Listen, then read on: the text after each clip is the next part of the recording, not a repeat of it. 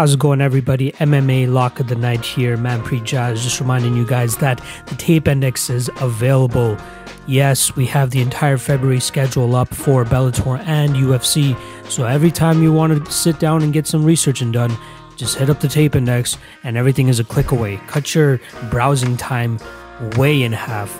Cut it down 95%. Everything is available. All you have to do is click tape index, bookmark that shit, and whenever you want to study, you're ready to go.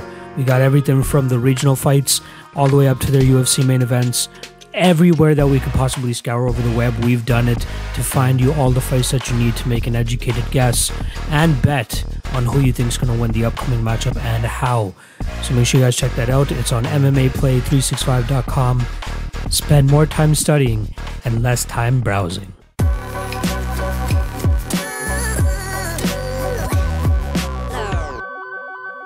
To however long it takes. And then when I actually have to edit it, it's ready to go. The exporting part of it takes it fucking forever. And I think it's eventually going to come down to me just getting a better laptop as well, though. Because the laptop actually, if I have a more powerful laptop, it will probably do all this stuff a lot faster. This is a more bare, bare not bare bones, but like a mediocre level laptop to do something that I'm doing of this extent, Okay. right? Whereas uh, I don't, I don't know what your setup that My currently that setup you're is is. I have just a, a phone holder, like it holds like you know, like that, and Yeah, then yeah. Uh, a mic hooked up into my my uh, Computer. phone, my phone. Your phone. Yeah, yeah, and I do it all through my phone. That's pretty. just- That's how it is with this. It's just a mixer that has everything. but I just and then I just send that file over, Yeah. right, and then just cut it up and Mm-hmm. upload. The the Lockcast ones I do from the other studio. Yeah. Uh, that one's so easy because I don't edit. The only editing I do is I put the boxes in where it has the record and the odds. That's it. Everything else, I, I don't try to edit out or I don't try to say, okay, I'm going to do this part first and then I'll edit it. I do everything one shot live. I don't mm-hmm. like thinking about it too much. I just want to fucking dig, get in there and just do it. Mm-hmm. And I do have like the, there are sometimes where I'll have notes where I'll be like, okay, I want to make sure that I touch on this for a specific fighter when I'm talking about this matchup. Other matchups, I'll, I can just, I know what I'm going to say because I just recently taped it, or, you know, some of them I could dust up on a little bit more. I'm going to be honest, mm-hmm. which is why I started doing the Lockcast Plus thing, where I'm like, later in the week, I might study a little bit more. So I'm going to add to it with this, and then I'll do like a final thoughts video. You know what I'm gonna start doing is just because what I do now is I do the tape, write my notes, right, cap the fight. But what ends up happening is there's so many like lines out that once I get done with one fight and I bet it or I pass it, I just jump to the next to doing tape on the next one. So mm-hmm. then it's just like I don't want to go back, you know, and have to jog my memory of all what I was thinking on the fight. You know, even even going through your notes, like you're not, you know. So what I'm doing now is I'm just recording myself watching the tape, so you get the instant reaction. Ah, and then I can just as soon as I see something, I'll be like, wow, at one minute in, like, Yeah. you know, they did this, right? Yeah. So I think it's gonna be better from a viewing uh, perspective, but also for like my own reflection, like going back and it'd so Seeing how you remember what happened in the fight, right? Touche. Actually, that's actually pretty. That's a Right. that's a very good idea. Yeah, I think so. I think I've seen one per- person in the past do something similar to that, but that's kind of what we do with like deciding splits too. We'll watch the fight live, and Right, I try to chop it up so it's not so much du- dead period. Right, Right, right. There's obviously dead periods in there.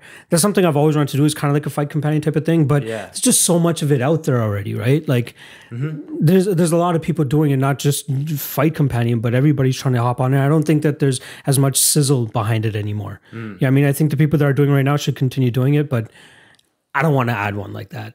The most I want to do is deciding like, splits. like watching a like, fight companion live. like live, doing a Yeah. live commentary. I think you could, but yeah, I mean, th- like, well, what's what's your normal night of watching UFC? Do you have friends? Do you watch it with, or do you watch it at home?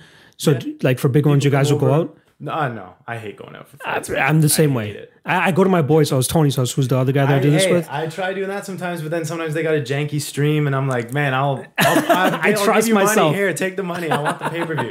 No, no, no, we got it. It's Yeah, like, yeah, yeah, nah, yeah, yeah. I'd rather just sit at home. If my friends want to come by, they can come by. You know. Yeah. I think that's how Tony is though. The guy that I go to his place, Yeah. he knows his shit is like top Right. level and we're for sure gonna have a good stream. So just come to my house. Everything is easy Yeah. like that. Um I, I can't remember the last time I've actually gone to a bar to watch. A U- I, it might be UFC 207. That was just due to the fact that it was on like a Friday night and everybody after work was getting together to watch the fights. Other than that, like I don't like it though, man. Like you're, I'm always my neck's always hurting because I'm looking up. and Yeah. It's like you hear all these comments, yeah, and it's just the, the stupidity that surrounds Yeah, people that watch fights. and and fighting uh, is the type of thing like like one of the reasons it's great is because everyone can relate to it. Like everyone sees a punch land and goes like, "Oh, I wanna I Exactly. I want to punch somebody." But then you got a bunch of people who think they can punch somebody. I know. Been drinking, you know. Thankfully, I haven't been around too much of that. apps. Like, like whenever I've gone to bars, thankfully nobody's like Right, lashed right. out like that. But like, I could definitely see that happening. It happens at UFC events. Like, Yeah. I'm sure you've been to a couple of Toronto cards, Yeah. right? yeah. And you must have seen a fight or two in the crowd. I don't remember that. I was I- way it up. definitely I didn't, I didn't see much anything from where No? I was. Which one? What was the last one you went to? uh, GSP versus Shields, one twenty nine. Damn, Yeah, I was there. I thought you would have gone to like Jones and uh, Gus and stuff. No, No, because it's like, it, look, if you want to fork up the money to go to go right, then it's good. That's but true. If you're if you're gonna if you're not gonna commit, then you got to just watch it at home. I think. for for me, I like the atmosphere of it. Yeah? So I don't mind like I don't mind paying shit dollar to get just into the building. I don't mind it. But like if it's a car that like I'm going to Khabib Ferguson, that's for sure. yeah. I just got to figure out where I'm, how much money I'm actually willing to spend. They're going to drop the tickets tomorrow, I believe. So I got to see what's in the budget, considering I'm fucking planning a wedding as well.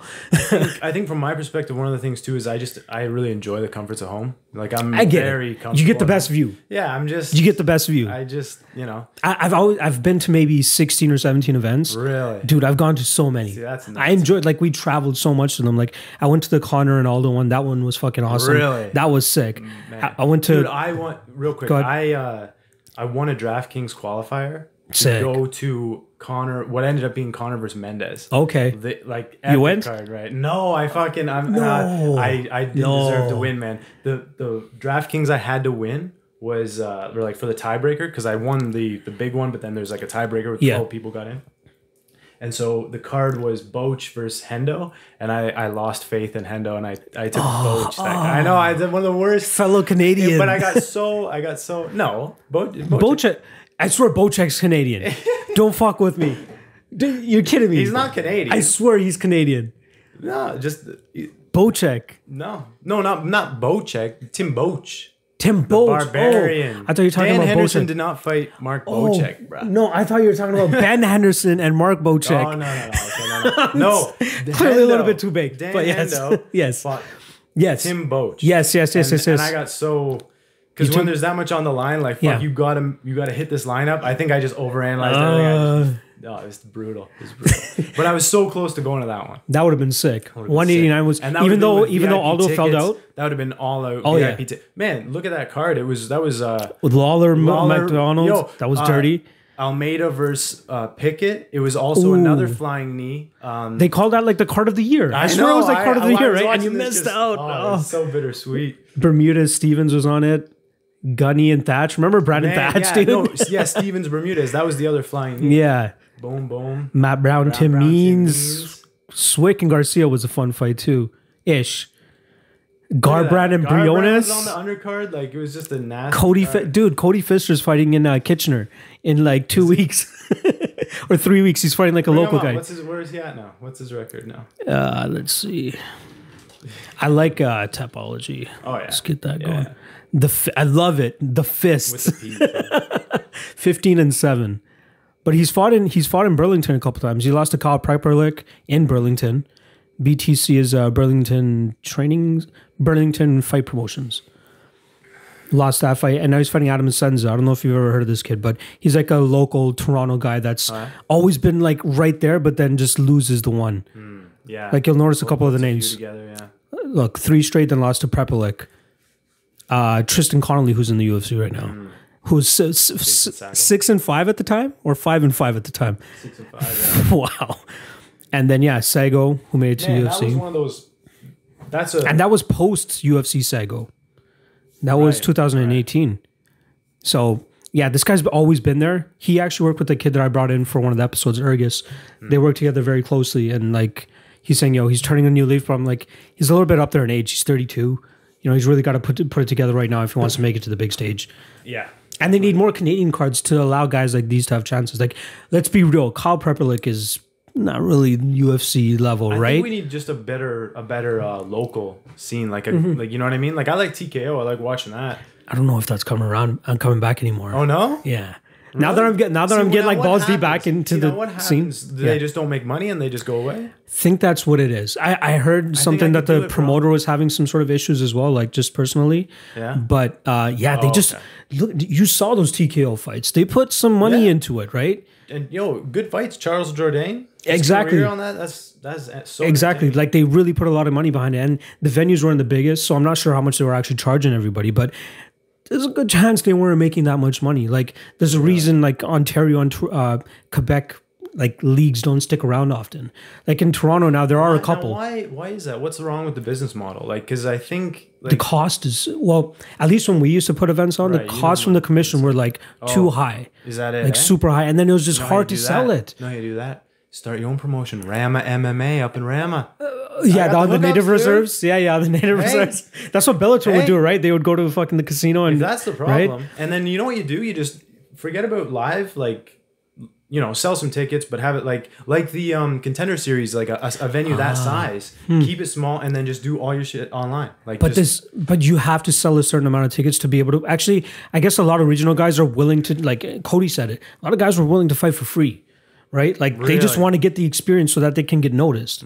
That's all it was. There's a lot of guys that like you know, we we paid like them. talk- this is what I'd like to talk to you more about, like the business aspect. dude it's fun. Like it, it's fun but it's it's a very tough com- or industry to make money in. There's pfc right now who's having a show in don't even know but near oh d- downtown toronto at rebel.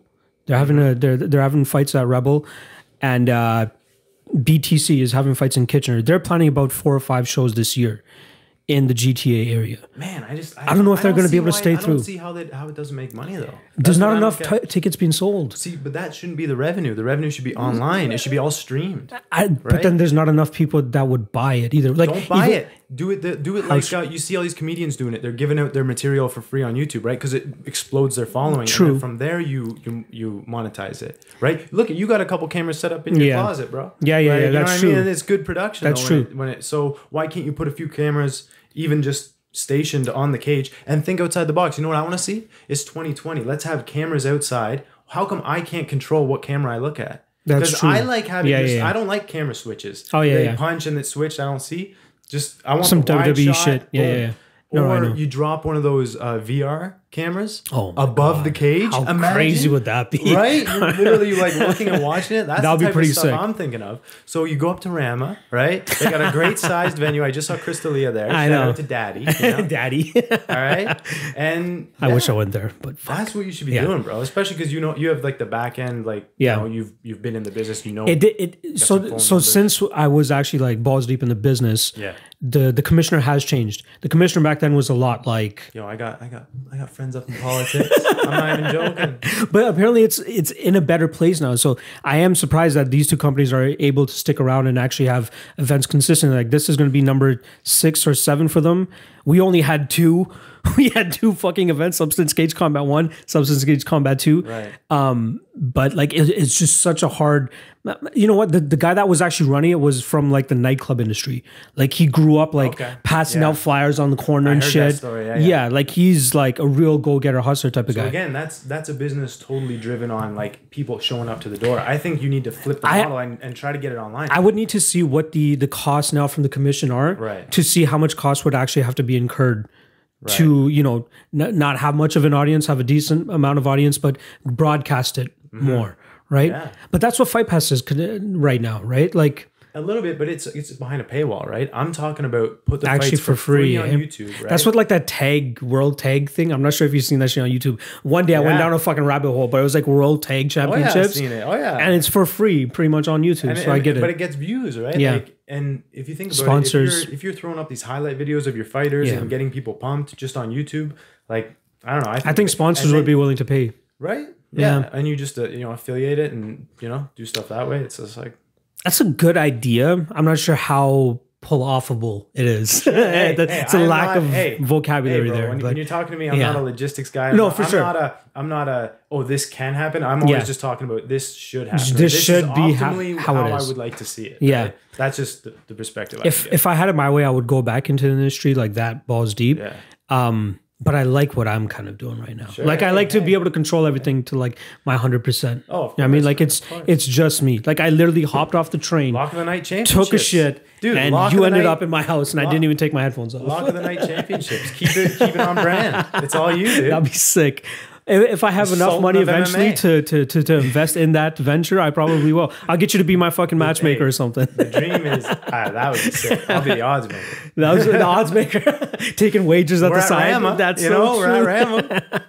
And, and- but that's another reason I think doing it in the casino. Like again, I don't know the business aspect Mm-hmm. of it, but since the casino generates money just from foot traffic and people being in the building, right? Yeah.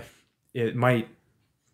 But Bellator was there a couple times, and they haven't been back in a long, long time. I'm not sure it's Yeah, good it because of the Scott. Coker thing, because it was more of a Bjorn thing. Remember when Bjorn was in power?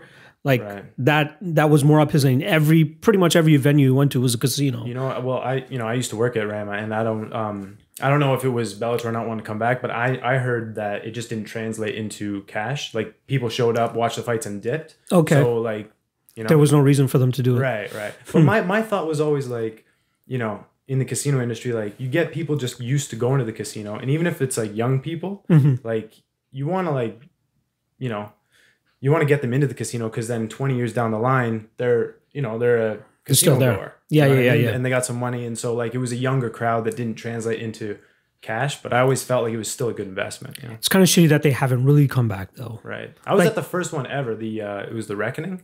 Um, did you go to that one? Up Which one? It was called Oh, The MMA Reckoning. The Reckoning. The guy that ran this show also had a hand there? in that. Yeah. I forgot. I didn't. I wasn't around for that though. Like I didn't really know about the Canadian MMA Yeah. scene that well. But that was at Rama, eh? yeah, uh, Berkman fought on the card. Sick. Some other guy, I forget. Yeah. Um, Horodeshki had a good fight, I remember. Yeah. It was good. And I just, I remember thinking, like, man, MMA is sick because I had been to some shows in Montreal. I had gone to see um, when Anderson fought Thales. Okay. And uh, You're a way back, dude. Oh, yeah, dude. you are a way back. Well, I mean, I You're like- giving Cody a run for his money. that was when I was 18, right? So you could go hop across the border and drink True. legally a Yeah, that's ahead, true. right? So it was just yeah. and then the M and MMA was still illegal here, so then mm-hmm. it was only legal in Quebec. 2011, they Two fucking one stone. finally made it legal in Ontario. That was a long time coming. I remember that shit. Yeah, yeah. It was yeah. And then uh, those guys ended up pulling it off and being the first MMA event, not the UFC. Remember they like Yeah, quickly yeah. snagged it before them. Yeah. um, yeah, I've done a lot of work with like a lot of different like score fighting series was another one that was sick too. But then when Rogers brought them out, they fucking shut them down. So that kind of sucked. Um, Okay. but they they had like That's a decent you gotta budget. do it. You got to do it all in house. You know. Yeah. Even like I always think like you just want to like build it from the ground up and pay people to fight. Like have invest in the fighters, right? Yeah. So they you get good fights, and then don't really worry about the, the people live, but. You know, it's like those True. backyard. You know those backyard fights. Yeah, yeah, yeah. Just You set know? up proper cameras. That's it. right? Yeah, that's true. It's kind of.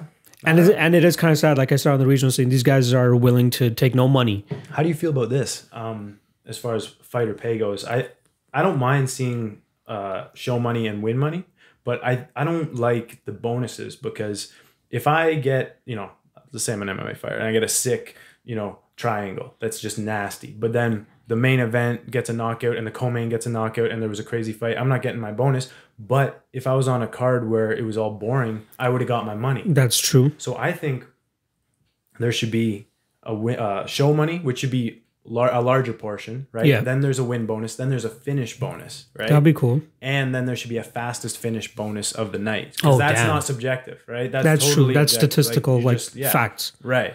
Right. I wouldn't mind that. Right. I wouldn't mind that at all. I think I kind of think that uh, Bellator might be doing something like that. Yeah. I have a feeling they have like obviously they have to put down like this is what Julia Budd made three hundred fifty thousand whatever. But if she got a finish, she probably would have got a little bit more of a Mm-hmm. bonus. But I think I don't think they put as much like like the the reported salaries that we get. I truly don't think that those are the final numbers in terms of even maybe. I'd say that would be sixty percent of what they're actually getting paid, maybe even less than Right, from that. Actually, well, Conor is a completely different fucking like it was Anyone- reported what three with- mil, right? Anyone with a pay per view Yeah. bonus, right, gets a, a substantial. But but I think that Bellator has those other little incentives. I just, I feel like they'd be more open to it, which is why these they're getting like base pays now. They're not getting a win bonus. No, eh? Like Bader's getting like what, 250,000 just straight, like no win bonus. It's not 250, 250. That's what the UFC tries to pull, pull off, right? I think that maybe in the next couple years, we're going to see a lot of guys try to hammer that out now, where they want a base pay. Because I believe Conor's was a base pay as well, too. Three mil, Cowboy, Yeah, think, it, that's right? more professional for sure. And the, and the win bonus is weird too, because like, I don't know if you like the win bonus shouldn't be half your pay because you might go to a decision. It's a really competitive fight, you know, and Or then the- the, next night yeah. you just end somebody quick. Yeah. but you're on a stacked card, so you don't get a, a real bonus either. It's just like I've seen sometimes where they'll actually give the performance bonus to more people, but not give a fight of the night. right, They did that at 246, I'm pretty sure. Yeah, With like I- I- Conor and all of them, right? right. Um, I hope they change it, man. Like they, they really need to change the pay. That's how we're going to drive more talent to come to the sport too, Right. Right? That I'd say that's the that no worries. That's the main thing in terms of allowing uh, more talent to come over here and want to come here. Are you really want to go go get punched in the face for ten and ten on the biggest scale in the world? Dude, it's crazy. It's Right? crazy, man. And I then you have to pay out to your coaches. You got to pay out you try to explain this to people, and they're like, "Oh, they get paid. They get paid," and you're like, "Bro, look at a hockey player Yeah, on the bench, rookie, half a million a year guaranteed. Easy. easy, right? Easy. for sure. Yeah. and that's because there's negotiating power. Yeah. know? and it's just like How do you like the WSOF model, or sorry, the PFL model? I don't mind. I don't mind that a big tournament for a big ass prize. I'm. I'm My question is what their fight per fight pay is. right. because they don't really release those numbers, right? I haven't really I seen know. I anything. haven't really looked for it. Like, how much are these guys legitimately getting paid other than the one mil that they could potentially win? Mm-hmm. I think even second place gets like what five hundred thousand or two hundred fifty thousand. They get a ridiculous Oh, yeah? amount as well. Yeah, second place gets something nice too. If it was half a mil, that's amazing. I maybe maybe two fifty. I might be over exaggerating a bit, Yeah, but it's probably two fifty. but I mean, for a big lion's share prize like that, like someone's got to be fighting for free at the bottom, right? Like, how much is Rory getting paid? Yeah, I don't know. You know what I mean? Like, he's going to start fighting in June. I think they start in June, right? But it's interesting seeing these fighters kind of like, because you know you're, you're in the UFC, you're mixing it up, you don't have a lot of social media following, you're not making any noise, you're you're fighting tough fights, and then all of a sudden there's this million dollars, three was it three fights you got to win, Three fight in the. There's two regular season fights and then uh and then the bracket. then the bracket. Yeah, so maybe in So five fights gu- total or guys something. look over there and they're just like, man, and especially guys like Rory who are like, man, I could probably if I show up, I could probably beat all these dudes. You know, yeah. it's like Oh, who's uh who's the guy on uh Frankie? Just said he's on the last fight of his deal. Mm. Could you imagine if he goes over to PFL because he has that Ali rub anyway, right? Mm. Why not fight out the rest of your years trying to make that milli rather than knowing you're always going to fall up short? Like, Mm-hmm. who's who's he fighting next? Is he scheduled yet? um, it was supposed to be Sandhagen, but I don't Yeah. think that's happening. I don't think they rescheduled him yet. But like, get that one fight over with and just hop over to fucking. Are you really going to make that much more in the UFC? Did I butcher his spelling? Yeah, I did. I feel like they rebooked him. Tapology's too it's too picky with the spelling anyway. Yeah. yeah. Let's see. 23 8 and 1 Frankie Edgar. Uh yeah, no, they just had the canceled belt with Sandhagen. That sucks. But then again, he did just get knocked out. Yeah. Just over a month ago or yeah, just over a month ago. Poor He's the guy I was listening to him ago. on Rogan. He was talking about like I got to listen to that still. I haven't listened one thing that was kind of concerning to me was he was saying um, he's like yeah i never been put out cold so it's like he feels like he's okay because he hasn't been put out cold and i'm always looking at that like obviously getting put out cold's no good but if you're taking shots the, especially the way like bj was in Yeah. like those Oh. bad fights with diaz and rory i think that's worse for you because it's so much like repetitive Concussive blows. Yeah, like you may not blows. say they're concussive Right. because you didn't go out per se, but come on, Frankie. We know you're not that dumb. Like Yeah. you know it's taking damage on you. right it's so yeah So why not fight out the last like four or five of your fights to potentially win one million dollars, which you'll probably not get in the UFC anymore. Like he's gonna want to think that he's competitive. Let's be honest. One thirty five is a killer division right now. One forty five is a really good division right now. Old man Edgar, you know, yeah I don't think he can really cut it with the the Sandhagen I fight was gonna be rough you know for what- him. Let's be what? real.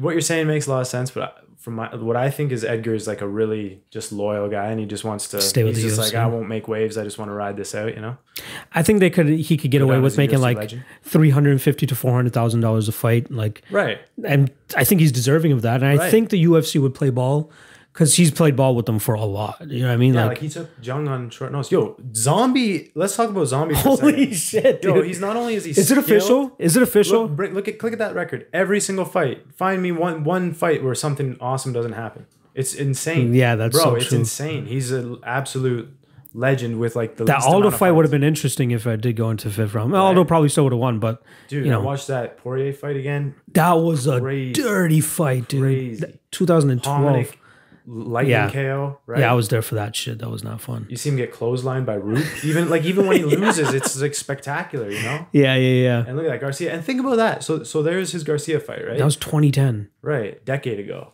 I remember that Good. fight. Yeah, yeah. That was a nuts fight.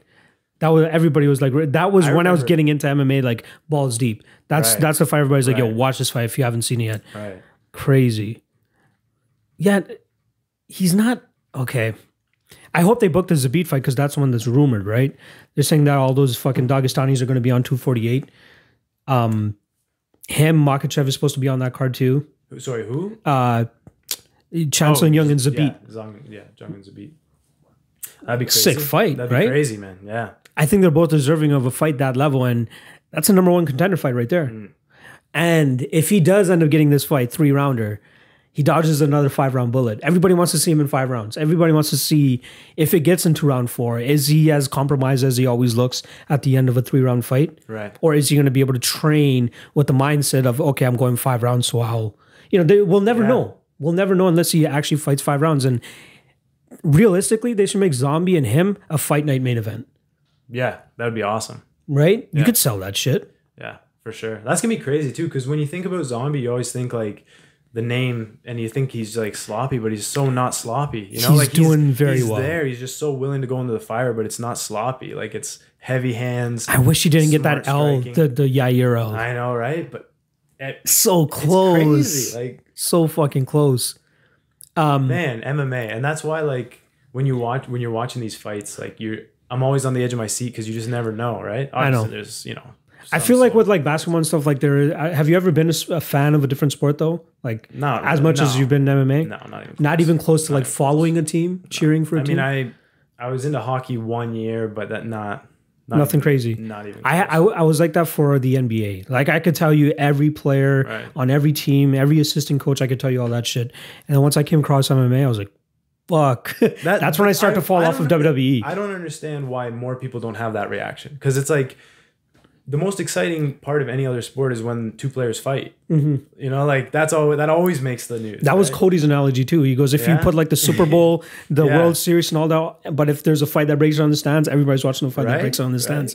I and it's it's just like there's you know you're, you're playing these ball and stick sports and they're you know the athleticism is insane. I know it's a deep skill level For sure. comprehend like I respect. I'm not shitting on those guys. Yeah. But then there's people fighting in a cage like like it's straight up. You know, You- strips every every artificial thing away, and you just Exactly. get to see the competition The primal, Right. Like you're fighting for your life, essentially. Right, You're fighting yeah. to stay conscious. That's what they feel like in there. You know what I mean? Like even though they're not, it, it's not always like life and death, but they feel like that. Have you ever had that itch to uh, Oh, compete yeah. at all? Yeah, definitely. I mean, I Have- used to how put far- gloves in the backyard and Okay. you know, box at parties and stuff. Did you- not, like? I'm not bragging. Like, believe me, I'm not bragging. I'm just saying that I did that. You know? Yeah, but did you ever have that like itch to want to go like amateur at least have a legitimate amateur fight? I had a little bit of it because I I trained uh, karate as a, as a child, True. Mm-hmm. like when I was at like a Mick dojo, and I always felt like w- like I quit that at like 13 because there was no we had stopped sparring because of the uh, insurance and shit like that, and Mm-hmm. it was just so boring and monotonous that I was like, there's no game here, there's nothing like there's no you know, I need a There's game to, play. achieve. Like I'm just training for training, so I'm uh, I'm done. And then a few years later, I got into MMA, and I always thought like if I had just instead of just dropping it, if I just started kickboxing and jujitsu and wrestling and just pivoted,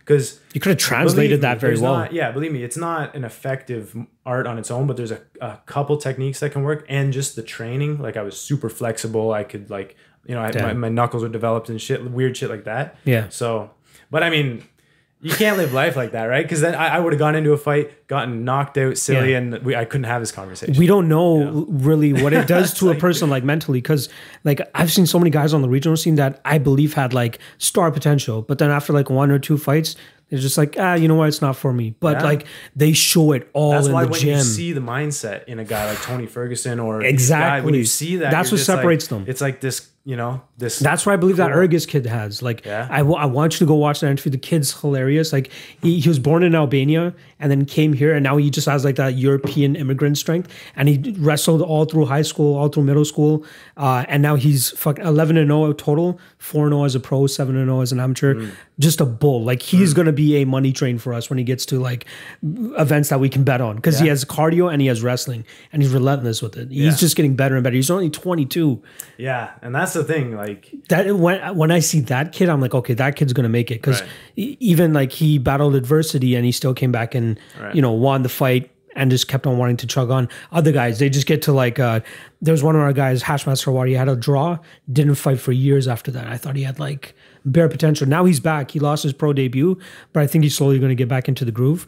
Um, did you ever really grow up around the MMA scene to that extent, or was it just strictly through just watching UFC or Bellator or Strike Force, whatever the fuck it was back then? yeah, I just um, I've always been interested in, in like fighting. I just I've always been drawn to it. Yeah. And uh, so I was watching like backyard fights on YouTube and shit like that because I didn't grow up with a lot of like TV or cable Mm-hmm. access. So as soon as I was getting on YouTube, like that was one of the first things I started searching for was like fights, right? Like 14, 15 years old. That's so savage, dude. dude I, I just love it man i remember once i was filling out a job application and it was just like one of these like you know just mark the x and like hand it in. Yeah. and she she scanned it through and i failed. And it's because there was a question that said do you like watching people fight? And i went like max yes. Oh, and that, wow. that was a red flag. They didn't hire me. It was just for some like some grunt work That's job. Jokes, yeah i was like hey i'm not gonna lie to you. You know? I'd love to watch people fight. But uh no I- so i was watching just like kimbo fights in the backyard. And then i got into um some mma highlight videos. And Mm-hmm. i had seen mma like at my uh, grandfather's house. Okay. but it was just a bad fight for a first experience i was like oh this is just wrestling up against the cage like Do you remember what it was, or no that no, escapes no you? idea no Yeah. idea it was like liddell era. It- It's like time and place. Like if you're at the perfect Right. place at the perfect time, Right. you're gonna get a really good fight, and you might and get hooked on. sparked. But you know what it was is I saw Anderson's uh, highlight video and I saw the the elbow and I was like, oh, that is like they Dirty. can do that. Like, Yeah. It's more than boxing. It's more than kickboxing. It's like that out. So yeah, That was like That's for me it. for me, it was actually Lesnar that brought me over for Yeah. wrestling. That was the first. His debut was the first card I watched. Uh, Oh yeah, but I was the was Herring never one, right? Yeah, fan. Heath Herring. That was his first No, fight. Mir. Or Mir. Oh yeah, yeah. When he, what am I talking Mir. about? I had five Dude, bucks you, I love that you were even gambling back then, dude. What was that? Like 2007? Oh, just five bucks with my friend though. Oh, Like, oh, okay, yeah, okay, no, okay. no, That that that was gonna be like my follow up question. Like, when did you actually get into that realm? Because Cody was telling me even after the podcast, he's like, "Yo, uh, I would love to meet you." Like, he's like, "Yo," he hit me up like way back in the day. Like, I remember you guys were like one of the OGs, and even when I started like on MMA Twitter per se, um, you're the first ever guy, one of the first guys to actually reach out to me too. Hmm. You, Newsome, and uh, even uh, Dan, Dan Levy. Yeah. I was surprised at how supportive everybody was, right? Like considering the the type of industry that we're kind of in. Um, so I was thankful that you reached out to me. And Cody was saying that you were reaching out to him back in like 08 or 09 or something. Or am I off on that? I think I don't think that. No, Not that early? far, No, no. I didn't get on Twitter until like 2014. You started watching it back then though. Like 08, Yeah, but 09 I is when you started on- I wasn't on Twitter. Not on Twitter No, yet. no. So probably like what, 12, 11, 2011, 2012? No, probably like um I mean I, I remember I started tracking my bets around uh 2015. So Mm-hmm. I started betting at like the end of 2014 and I think Ah. all of that with Twitter came around at the same time. So yeah, it was like that. I had like a personal Twitter. I, I made it the night of Diaz and Condit. I don't know why, but I just fucking made it. um, and then eventually I'm like, yo, I just want to do something different with it. And I just, I, I forgot who it was that I saw. I think it was actually Luca. Luca Fear. Luca was one of the first guys that I'd noticed in this space doing something like this. Yeah. And then I started to explore a little bit more, more and then came across Dan and then I came across you. That was around the time I think you took a little bit of a hiatus or something and then came back. That was just like 2 years ago. Yeah. I think. I just dropped it. Yeah, yeah. It was roughly around I think 2017 I started, 2018 where I really got into it. Um, but yeah, why did you dip from the scene? Like, did you just? I was just over it, man. I was uh, Yeah. I was making prediction videos breaking down the entire card, and it was just like um, uh, another guy. Do you remember Sean Carey tattoo? Mm-hmm. He kind of got sick of it too, and I, I think we, him and I felt the same way. Where like I don't want to watch these fights. You know what I mean? Like I don't want to Hmm. um, look like I don't want to have to break down this specific fight. Right? Okay. I might be interested, super interested in this one. So. Um, there was that, and I was just uh, just got a little distracted, man. Hmm. My little cinnamon skin vixen down Ah. here in the city. All right, okay, okay. I love how you Life had just happened, that, bro. had that in their Life holster. happened, so yeah, I just kind of That took you away for how long? I, didn't. Um, How long did that take you away for? I mean, I don't know, man. I don't. I don't know. Because I, because- couldn't tell you my schedule last week. true. That's true. Um, and then you did actually come back, like officially per se. Like you made, you started tracking. I mean, I don't think of it like a big deal like that. I guess maybe that's the perception, but like for me, I just turned True. the app back on and started true. wondering what people. But like, saying. but you were one of the guys. In the, you were one of the guys in that like space though. That was like Yeah, for that had yeah. a that had a mark in that like a landmark. Like people knew you, and then you just like. But this was like mean, before my time, so I, I haven't. I'm not 100 percent sure. It's, it's really trippy to hear you say it Say like, it that way. like that, because I'm not trying to make you seem like a celebrity or anything like that. yeah, but you know what I mean? never think of it like that. For me, Yeah. it's just like I think I have this sm- super small group because you know the number of followers or views you get is like way larger than the people you're actually interacting with, right? So Yeah. In my head, it's just like maybe like ten people, right? but but when I think of OGs in this MMA betting Yeah, gambling, I I, think that. of you. I think of Dan. I think of Luca. Obviously, that guy is like probably the most successful. But like we can save that for another time. Right, yeah, Um. but yeah, like all those guys, you are probably like the the.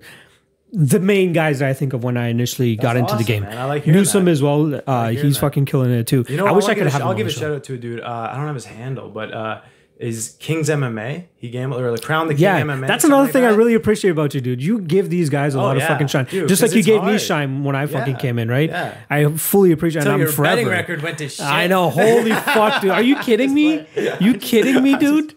Oh uh, my god, that was hor- Yeah, that was but that's why you know horrible. what though. But like, But I'm staying you- persistent. I don't give a fuck, man. Like that's what it is though. But that's why you got to appreciate the long OGs like Levy. right? Exactly. Like people, I've heard some people with you know, there's some whispers. Oh, he's not doing too good. This and that. Yeah. But fuck that, man. The guy's like five and zero on years. That's For sure. crazy. And it's not like it's not. I forgot who put like, out that meme, but there's that meme. It's like, but you haven't made a single unit. Do you know which one I'm talking about? You haven't made a single unit in two years, but I'm two and no one years. Yeah, yeah, That's just what it reminded me of. Um, It's fun, man. but It's but fun. but I don't like I have nowhere to go. Like I am willingly putting myself out there and not giving a shit that my betting record is going to shit just because I know I'm going to stay sure, yeah, persistent. But I'm going to stay persistent, and I can't be one of those guys that like goes and makes a fucking fake MMA betting Twitter or bet MMA tips account and try to like rack up a streak there and then fucking hop over there because I No, guarantee you there are some motherfuckers out there that have been doing that. Right? Guarantee Hey, you I'm not hiding. my- I'm not my running. Record starts out negative forty. It just like drops.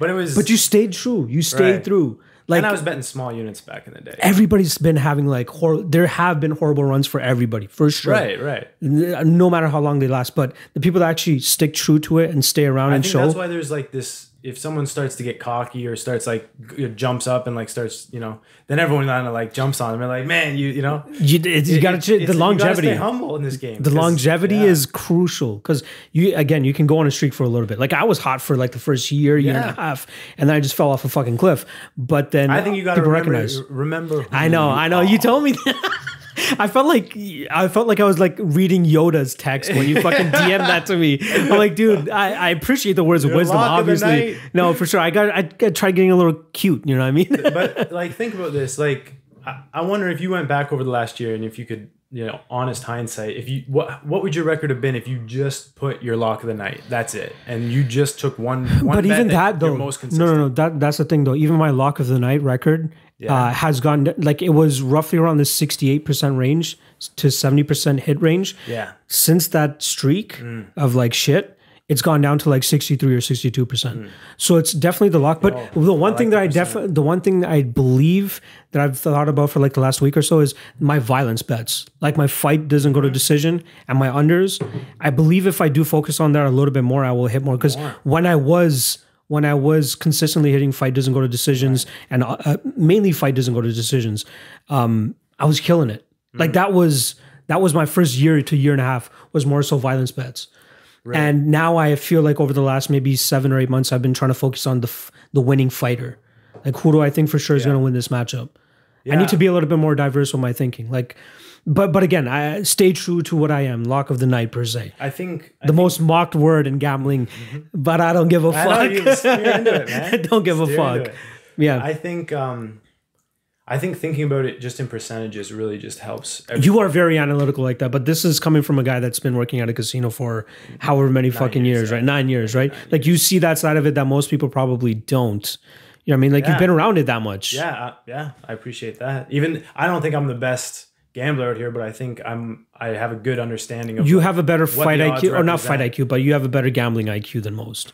I'll put it that way. Just because of your appreciate you experiences and how long you've been around the game too. You've seen the ups, you've seen the downs. So like when you talk about you want to focus more on violence bets and less on picking the fighters Mm-hmm. just because you were doing better at the violence bets it's kind of i feel like it's dangerous to try to steer one way or the other because then you're going to force a violence bet where you don't really see value but you're like True. oh it's this kind of bet right I, So I, I that that that's it, it has screwed me in uh, one of the couple last events So I had. There's one where I was going to have line. Aspen Ladd as my lock of the night, and that night I chose the under two and a half on Munoz and uh, Arroyo because I was so sure in that shit. Like I'm like, yo, Alright. that's gonna. So I went with the violence bet, and that fucked me. And there's another one the week before that fucked me too. I was going to pick James Krause. I picked a violence bet. The violence bet fucked me. So it, I get it. It does go both ways. I need to be more confident in like like Krause and Aspen Ladd for me were for sure lock of the night plays until like the day I for some reason decided to change my mind and placed a bet that same day. Not sure why that Hmm. I know, happened. I know what you mean. I know Right? your, your mind can mess you, passes, dude. I think you have it in your bio or something. The passes hurt I more than losses. to. I took it right? out. I used to because it's. I don't want to. I don't. You know, you know. People are gonna call me But out it's on true, it like though. I'm serious. You know. No, it's Dude, true, People though. take Twitter way too seriously No, no, no. sometimes. You know. Dude, I hope you saw that I'm part with Cody, where Cody's like, I don't really talk. Like, Yeah, I, I, try not to reply to that. The same man. I'm the, same exact way. The funny thing is, he did trip back to somebody today. I'm not sure if you saw it. into. You- you- yeah, he got you- into it somebody, but uh, but I get it. He's not around it as much, and Right. I don't take it that seriously either. Like I try to do my best to say, okay, it's business to a certain aspect, but then I Mm-hmm. do have my boys and stuff too. Like I consider you as one of my boys. I consider Newsom like probably one of my closest boys because we've been doing business doing together now too, right? out, You're doing the. The tape index. Like I'm, I'm index. fucking loving to do Go that too. Tape index. yeah, there we go. We got the rock, rock stars the approval right there. Um, I get a free one. but yeah, but yeah, when, when I really started off in the game though, it was me, him, uh, Notorious Picks, I remember. Yeah, I know him. and uh, Vegas Pete. Because Yeah, Notorious Picks and Vegas Pete live close by Dude, each other. Dude, that's the other thing. If you change your profile, Yeah, like if you change your picture, you it's change tough. Your name, man, it's tough. It's tough. Yeah, I don't know. that's why I just stick You with the logo. I'm like, eh. Yeah. If people want to see my face, I have my fucking YouTube Right, thing right, linked yeah. up there, right? Um, but yeah, it was like the four of us, and that was really the crowd that really like got me set into it. We we had a group called the Dagestani Born Russians because we just fucking love betting on them. Yeah, yeah. And then you could uh, imagine the the disheartening feeling we had when we missed that Ankalaev bet against Paul Craig, like with I one know. second left. That- what a weird one too. Right? know. Like that. I- To me, Where's like, the awareness, dude? But if I remember correctly, like the choke wasn't even on that long. It was like 13 seconds. At the 13 second, I'm pretty sure from what I remember, at 13 seconds, he pull, throws it up on? and then like really starts squeezing with like five seconds left. And within four seconds, yeah, see that, guy that- taps. that's what I remember. Is like I, I just remember seeing it being such a short time where I felt like he's going for it. Right, it was there for a while, but like, you got to be expecting that though. and and I, Where's his awareness? I, I don't know. I, I don't want to say anything because I'm not a fighter. I get it. Don't, don't you just wait to go out if it's like you're that close? That close. Don't you just My only thing is know. he I like let's be real. No intelligent human being knowingly they have less than 10 seconds left would tap. He probably did not know. He must have fair. thought he didn't know. Maybe have- he yeah. didn't hear the clap. Right, right. You gotta think any yeah. intelligent human He's, being. he doesn't see he doesn't see the clock in the bottom right. of it. Exactly. Yeah, we have that. Yeah, we yeah. have that specific view, right? That'd be sick. Um, I love that you touched on the VR aspect that we could potentially get in Right, MMA. right. Uh, have you seen the NBA try doing it too? Yes, that's what That was pretty that's what fucking cool, me. eh? dude? So, uh, I'm- were- my- were we- my only were thing we is- recording when we were talking about that before. Yeah, yeah, okay. I got this. Um, but um, with the uh, where would you actually place it though? Right in the middle, right in the middle, so you can just middle. look around like this. No, like and you can would watch it. It would be like So it'd be top feet- down. eight and a half feet above the center of the cage. Okay, And then when you put on the VR glasses or whatever, even you're looking wanted down though. uh, yeah, you'd be you'd be like looking like this. Like I wonder how that. Actually, yeah, it's a pretty good. you could orientate it so like it's Touche. in front of you, right? So you're just watching it from above. I think they tried a VR thing with the UFC one time.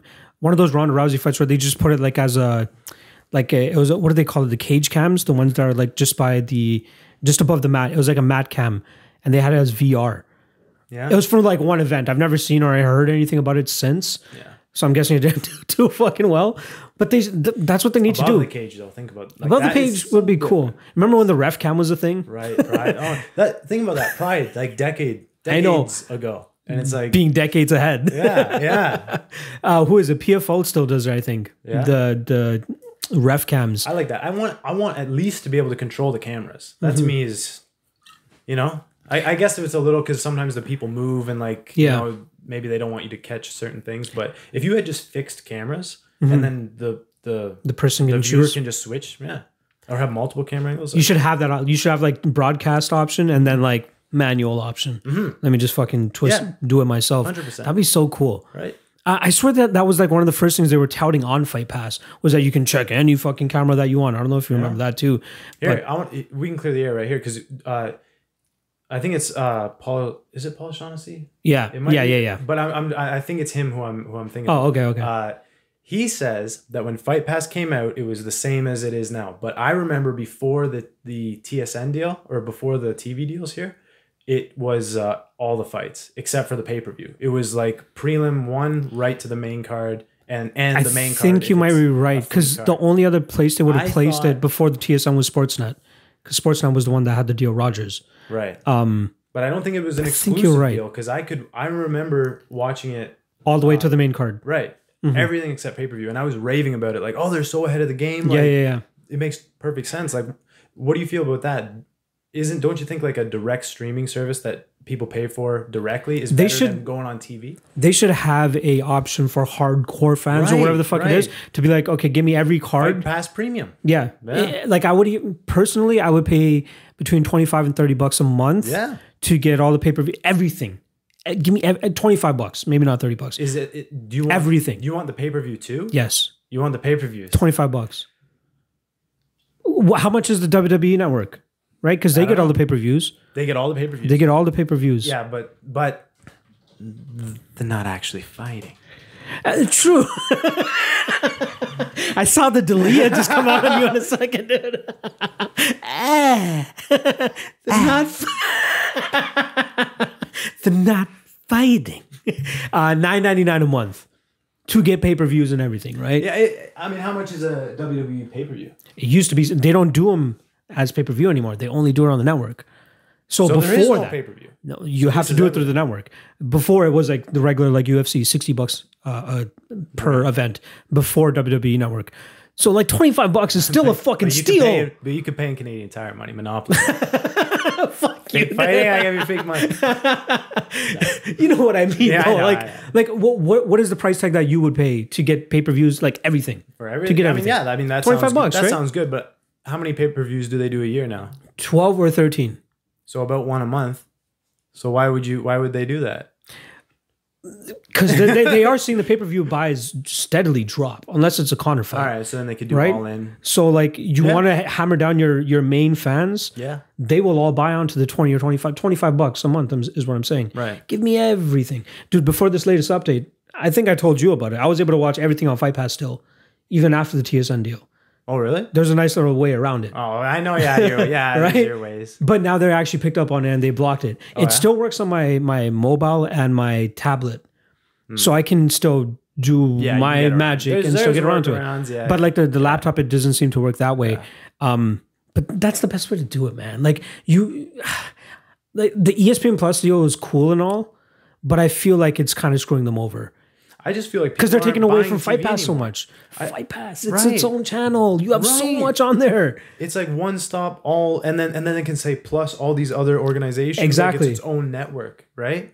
Does it make and sense And then you just advertise on TV, Mm-hmm. right? Or you or you put up programs like Ultimate Knockouts. Just you know, just put up the cream of the crop Yeah. from like two or three years ago. Boom. I wish they would release. We'll never find out like actual numbers of how many Fight Pass subscribers there actually are. Hmm.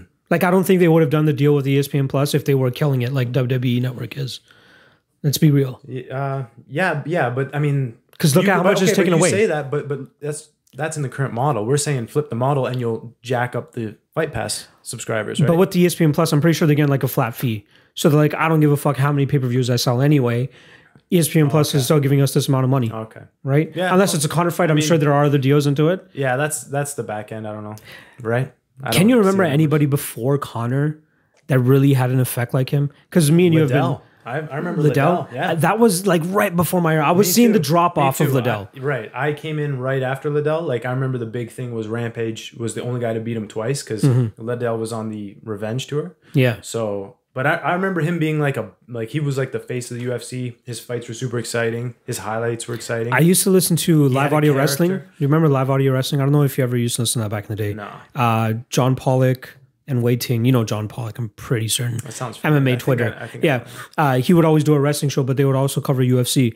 And the main names I would always hear: Tito Ortiz, Chuck Liddell, Sean Sherk, yeah, BJ Penn. Those were the four names I would always hear. But I wasn't watching MMA at that time. dude, bring up Sean Sherk's record. You want to talk about an underrated record? You want to talk about an underrated record? I, I love how he he hasn't really officially I think he retired, right? losses. He's never officially retired, but he's probably never going to fight again. Oh, it says retired. Okay, never mind. I think he has four losses, doesn't he? Four. he yeah, four max. losses. Four losses. Four. 36 Two knockouts, two decisions. 36 and 4. Listen to who he lost to. Edgar, Jeez. BJ Penn, George St. Pierre, Matt Hughes. Matt Hughes. Yeah. Damn. Think about that. Yeah, man. even after that, guy- first loss, he, he went 19 0 and 1. Right? Then how many is that? a bunch of Midwest. A foot. like just running through the farm, running through the field, That's so true. going farmhouse to Dude, farmhouse. Benji. Radach. I like I barely remember the Tiki Ghosn when he was fighting. Manny Bambarian. Jeez, what a record, dude. Yeah, but Right, this like- guy started fighting in what, 99? Yeah. 90. I was eight years old. Yeah, man. We. the fuck? We, eight yeah, we were eight years old. Fuck. That's insane. And then Nick Diaz as well. He beat Nick Diaz Yeah. Yeah. in 06. the Evan Dunham fight. I remember. I remember that one because I called the split decision. Oh shit. I remember. I Dude, that card was horrible. That was the the That Mir the and Cro Cop. Oh, hey, bring, up, bring up that card because I have, I have a, a, a fact before we see Hit the me. card. I guarantee there's no knockout bonus given, even though Oh yeah, yeah, yeah, yeah. Even though Mir knocked out Cro Cop with You're that right, shitty ass knee. they did this and now, now, yeah. now. Oh my god. Go to A the, couple scroll down a little bit, submissions. The bonuses. Yeah. Sure I'm right on that. Yeah, well, for sure you're right. No, Not no, awarded. what a slap in the face! dude, that was a horrible fight though. And it had to be. Look, there was it no went other 14 knockout. minutes and two seconds of mm. just staring at each other, right? Like they barely threw anything. Nobody remembers that fight. That was a horrible fight. That- that's crazy though. and that was after Ryan Bader versus Lil Mir, Nog. Mir should have got his money, man. Like that's the it, that's back when it was knockout of the night, and he was the only knockout. I don't blame Dana. How do they- but they- how do they get around Dana. that? I'm for the fighters and all that shit, but I don't blame Dana there. That, though, like he he win, he wins it by default. True, but he didn't really win it. Let's be real.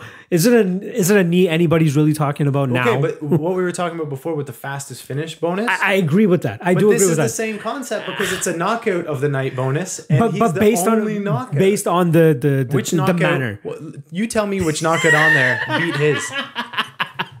none because there were no Lawyer, you've been ones. lawyered. I know. but with the methodology that Dana White is bringing in to get uh, awarding these awards, I can see why he didn't give it to Mir. and you know damn right that's true. I just but as technicality, I understand it. Technicality I is the only knockout of the night. I get it. They should have at least oh, wait. They give out two fight of the night oh, bonuses. Okay, okay. Oh, okay. Do you have a little All less sympathy? And so he actually gave out more money. And then look at back then it was seventy k. Well, no, it, it It wasn't just different. It was I know it was different, different every all the time. But I, I knew it was different all the time. But it's it's strange to see it seventy k. Yeah, back well- then you'd think it would be less back then. I don't Like, ever remember them having it less than fifty thousand, even before they. Right. Well, right. I, I remember. Do you some remember were- 40 to 30,000? Some were were lower. And I, remember that feeling, dude. UFC 100 100k bonuses. Damn. Oh, So well, what did they even do? uh, one twenty four? They did one hundred twenty four thousand for every fighter. Really? Yeah, because that was like their biggest attended event till that moment. That was um, GSP Koscheck too.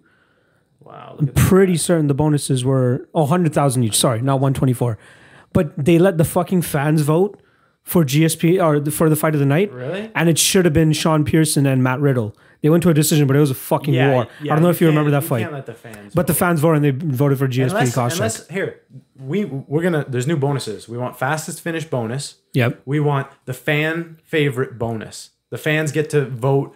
Just I don't ju- trust that one just as much as I wouldn't no, trust no. them doing this. this 'cause is they'll on give it to top. the This most is on popular. top. This is as well as this. so it's not taking away anything. I'm saying there should be more stuff, right? I want to see knockout of the night, submission of the night, fight of the night. It was nice when they had the that. Night, Yeah. Fastest finish and the fa- the fan favorite. Mm-hmm. Those six bonuses. There you go, UFC. By the way, Mark Bocek winning a submission of the night Oh wait, they gave out two submission of the nights. Oh, I'm just too baked right now. I'm sorry. They split it though. yeah, yeah, yeah. They split the 50k. I, I was still thinking it was the other card where they didn't give Frank Mir the the KO. Malvis. This was a sick card too, though. Did you go to the? No, you you went to uh, 129. You said. Yes.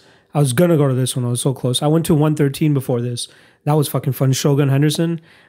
Show, Shogun, Shogun Machida, sorry. Shogun Shogun. Henderson. Shogun Henderson was probably the greatest fight of all time. say. But Shogun Machida was so great for me because I was a big Shogun fan, right? Yeah. That was fucking sick. Um, have you traveled for a card? You've never traveled Uh, for I a went card. to Montreal. okay. That's about it. Did we go for two of them? I think we did. You said Leites and uh, Leites and Silva. yeah. I know that one at least. Maybe Mm-hmm. another one. I'm too stoned too. No, I wish I went back then too. Uh, but 113 was a great introduction for me. I missed the the UFC to 100 to like UFC 150 range. I feel like that was kind of like somewhat of like a golden era. I don't know why I feel that way. 100 to 150. Yeah, like that was John Jones's rise and like Oh, yeah. dominance. Yeah, I feel like honestly, I feel like the golden age was like Like Overeem's 40. Overeem's debut, UFC 141. Remember. Remember, how, how jacked that, we were? yeah. Not just pun intended, Yeah. but you know, Dude, that was sick. I, I should say Ubereem, not even Overeem. Yeah. Like that was ridiculous. That was.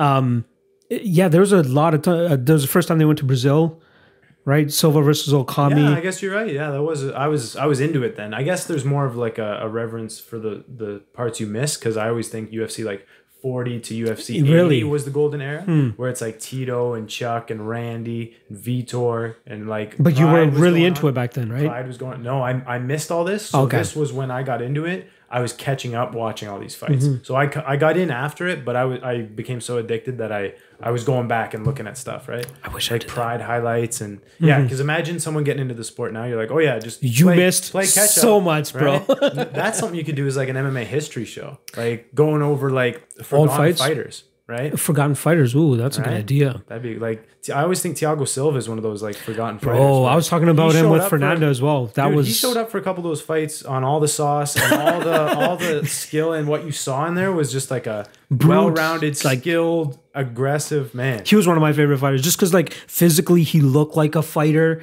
was and like the angry, he was mentality mean, he was a gangster he was like one of the like first gangsters Brandon Vera's nose oh off? my god yeah that was dirty dude? I was so sad when he lost the uh who was it machida beat him and uh i think Yeah. evans beat him as well Yeah. yeah ufc 104 i think it was whatever it was but Right. i was so fucking she like But he, I- I think He never UFC evolved. Really needs to pay these guys a Yeah. decent amount and keep them on. The. We'll the grab roster. another beer, but Sure, yeah. Uh, I'm okay for now. But keep these guys on the roster, right? Pay them a decent wage and just have them there to beat the pretenders and lose to the guy. Like have these gatekeepers, but you know, like, Like- Thiago Silva, Thiago Silva, Ryan Bader, Phil. well you remember why Thiago Silva was gone, I, though, right? Yeah, I know. It's him and Brandao. I mean, I, I just, Well, well, like the, the the whole like yeah. whatever cases they have against them legal- and shit, right? legal So I understand why the UFC let go I of them, I get it, but I mean, I, but they should keep guys like that around. Like they should keep thought- they should keep Thiago Alves around. why Why is he really- bare knuckle boxing? Right, right. They should because they didn't want to pay him enough. But you gotta. He's a bit of a he's a bit of a different one because he was passed. But like guys like the three I mentioned, Davis, Bader, and Yeah. Thiago, they could beat guys. They could like you know For sure. definitely in the mix. Considering how Yeah. thin light heavyweight is right now, they could use Phil Davis. They could use Ryan Bader. I know they'd be they'd be floating in on that top ten, top five, like for a I long think- time, making money, making. I think I told this to uh, Tony too, but I think that um, Bader could work out this contract with Bellator and then get back to the UFC. Yeah, yeah. I Like mean- fight through this contract. You have two And that, titles. that makes sense too, because it makes sense to bring titles over, get a win streak, bring titles over. Uh, you know, when you're out of the UFC, there's questions arise, right? Like that's why Hector Lombard came in and was making so much money out the gate. Like Yeah. that's smart, you know. Instead of jumping in, This is what young- Bader's doing right now. He's reinvesting into himself Right. by fighting for Bellator. Yeah. Not getting as broad of a scope. But is he really going to want to come back? Like I think that if he continues his run and Reebok defends, USADA? it's not a. It's Are a you going that route? bro. You going the I'm just USADA route here? All things considered, like he, he if he's happy with his championship money, he likes dealing with Coker, right? It's easier, potentially competition. you but but but you got to think that he if he believes in himself as much as I believe he does right now, he thinks he'll be able to make more money in the UFC due to the amount of exposure he could get. And I don't think it's going to translate, but you got to think a fighter in his position be like, yo, I'm double champ. I haven't lost since I've been in here. And for some reason, my alarm is going off. Thankfully, that doesn't get picked up in the mic. but you got to think that he's going to believe in himself to, to an extent to be like, all right, fuck Bellator. I know I got a cozy paycheck here every time I fight here, and I'm probably not fighting the best competition, but I could go to the UFC and get possible pay per view money. I could possibly get bigger sponsors and shit like that. I feel like that's what the transition period that he's in right now. This transit, like he's had five fights in Bellator right now. He's won all of them. I mean, I Double think- champ. I think to answer these questions, you got to ask him, right? Like we can we can theorize. what do you th- What do you think would be better if you were in his shoes? Say you go through I and think- defend both belts two more times each. You know what I think? I think uh, Stay with Bellator. stay with Bellator and start doing stuff in in Rizin. I think do those big ja- uh, True. Japanese shows. I wonder how much the pay bump is though. I just feel like I feel like it's it's gonna grow and especially right. I just feel like right now it's bubbling. Like I think it's gonna explode over there because you got DJ, you got Kyoji over there. You got there's a lot of exciting fighters. You I don't, know. think so? I, I don't think it's going to catch that flame again. I think it's. I I don't- don't. Man, especially with the influence in China right now, with the UFC investing into China. Yeah, when it spreads that's there, true. then it's gonna spread. You know what I mean? you know what? Actually, you, you like do make a good point there. the UFC virus, gonna spread. we infected everybody with that fucking UFC bug. Um, you know what? You you do make good points there. Actually, now that I'm thinking about it, I, I totally forgot about the UFC's involvement with making. I think they're doing a contender series for them as well, Yeah, they have a performance center out there. right? They got Yeah, Wiley doing their fucking thing. Yeah. Uh, they have a How awesome is she? Eh? Xiao Nan Yan as well is on the fucking come Yeah, up too. Yeah. She was so close to getting tapped by Angela Hill. I'm sure you saw that watching the tape uh, last couple weeks. Yeah. Remember the end of the first round, Yan and uh, I Hill. don't. I don't remember that. She had her in a really deep triangle Yeah. choke. Uh, I'll have to go back. uh, but yeah, saved by the buzzer. Either way, she's a talent. Her against Zhang would be fucking huge. They could do that in fucking China somewhere. Hopefully, when they allow us back into China. but is there, there's no real like male Chinese fighter though. There's Song Song Yudong, Yudong. but you come on. You think he's he's championship material? But I think he's the first. Like he, he's the first of this new wave. Like we saw the first kind of guys from China come through, and they weren't that good. So you could, you know, they just weren't that good. They were like tough and athletic, but they didn't have it. But now that the sport has been exposed over there, and people are, you know, learning. Like it takes a few years for it to like you know, for some kid to get inspired and then start training, right? So I, I think we're gonna see a big wave out of there, man. It's good that they are do. investing in it though, because it is a big market for them. It's Ah. huge, man. Who's it? They they tried it in Mexico, didn't really take off. Like when they did Tough Latin America and all that stuff. I I don't think it really succeeded to the I extent mean, that they wanted Yair to. Rodriguez, right? He, I guess he's still on the cover. Mexico? He, he he's still on the come up, I guess. So I guess their potential is yet to be fulfilled. But I think a lot of people are going But into when that you thinking it was Cain. Well, thought it was going to say- be Cain. You say it didn't catch, but it's like you look at the difference before they did those Latin tough shows, and then afterwards we got a few gems out of it, and now it's Who it's, else though? Um, Jose Quinonez, he's in the UFC. I don't know, but what I'm saying is, it's like okay, it's the same concept where you get Song Yudong from China, you get Yair Rodriguez from Mexico that Yeah. inspire the next generation of guys coming through, and they they see the UFC, they see the shows, they see the opportunity. This was like UFC 181 ish is when they went to their went to Mexico City roughly for the first time. And that's when they took Cain Velasquez. Well, I think Cain got hurt. It was Mark Hunt and Fabricio Werdum. Right. But when they had Cain go down there, and he ended up losing, but I feel like they were trying to like ride on him to be the push into Mexico. That probably that's like them putting me at the front runner to be the push into India. It's not happening. They will see my Canadianism immediately. Yeah. Just as they see the American in Cain, right? So maybe Yair is the one that they actually need. You know, he's had a good showing. They got Brandon Moreno. That kid's getting better. He's man. getting better. You know what? I That wrote him off so early. I wish I bet him last time. I was. I wrote him off. I'm- very close. Uh that one really hurt. Um I had Askarov. I had Askarov in the Moreno fight. Oh, yeah? I got lucky with that drop because that should have been I a Moreno, Moreno one. in that one. But yeah, and then I think you're talking about the Kai Kara-France fight, right? Right, yeah. Yeah. That was a great showing by him. Kai Kara-France seems to be a guy that's all did you see the odds they dropped for him today? No, no. Who's he fighting? He's fighting Tyson Nam. What, what would you just quick? What would you place the odds out there? It's tough without seeing them fight recently, but uh, I'm not going to judge close you. to pick. Like probably wi- within minus one fifty either side. what is it? Go out there and bet Tyson Nam because Tyson Nam is like But plus I- I two gotta look sixty. into it. Really, that seems crazy. That seems a little crazy, right? who did who did Tyson Nam fight last? He, he lost to somebody, but it wasn't bad. I feel like I took the the shot on Tyson Nam last time because he was a huge favorite. I want to say uh, Pettis, Sergio Pettis. R- really? I think it was Pettis Was last. was? Yeah, he lost to Pettis last. Yeah, but he was a huge dog there. Yeah. Um, let's see this. Yeah, Yeah, minus search for it. three fifty, plus two seventy five. Yeah, that seems that seems high. That seems a little crazy, right? Recently. Yeah, they just released yeah, these odds in yeah, case you want to look at them. I don't know. But Moreno, man, I, I think He looks really good. He, yeah. I, I was such a hater of him. I always wanted to fade him, Yeah. which is why I went with the Askarov thing too. Yeah. Um, You would have got some good chances though, right? Earlier in the UFC. sorry, You would have had some good chances to fade him earlier. Like Pettis was I a did. I, dog, I you feel know? like I bet him. So I, I, I skipped that fight. I passed that fight. I feel like I should have bet Sergio there, but Yeah. again, coulda, woulda, shoulda. Um, I don't remember the other spots, but uh, did you see these odds yet that came up I know, for? I have not seen these. These all. are the the Auckland card. Anything initially jump out at you? who's on here? Yan Xiaonan minus two twenty five over Karolina Kovacevic. Ah, goddamn, that sucks. There we go. Nothing really, to be honest with you. Nothing that uh, Nothing Shana crazy. Dobson, yo, Shana Dobson opened as a plus one forty underdog to Priscila Cachoeira. I don't know who Cachoeira is, but You know Cachoeira, she got fucking. Are you being sarcastic right now? No, no, click on her. I- Cachoeira's who'd she the, the she got pummeled by Valentina Shevchenko, and then never came back, and then lost to Molly McCann last time around. I'm pretty sure. Okay. You do, you you know fucking. You act like Cachoeira. oh you don't know. You know act like- uh, Everybody I knows who don't know, is. Okay. You know who the fuck she is. Look at the odds. I know. Steamed against every time. I, And yeah, you think, look, and you say, oh, you. she lost this fight. She lost. I think she lost this Carolina fight. She's lost every fight, and you Yeah. think that this is somebody I would know. That, that just just due to her volumes. just to her beating that she took from Valentina Shevchenko because that was a huge moment for Shevchenko. Um, yeah, yeah. There, this card's kind of thin now that I'm looking at it.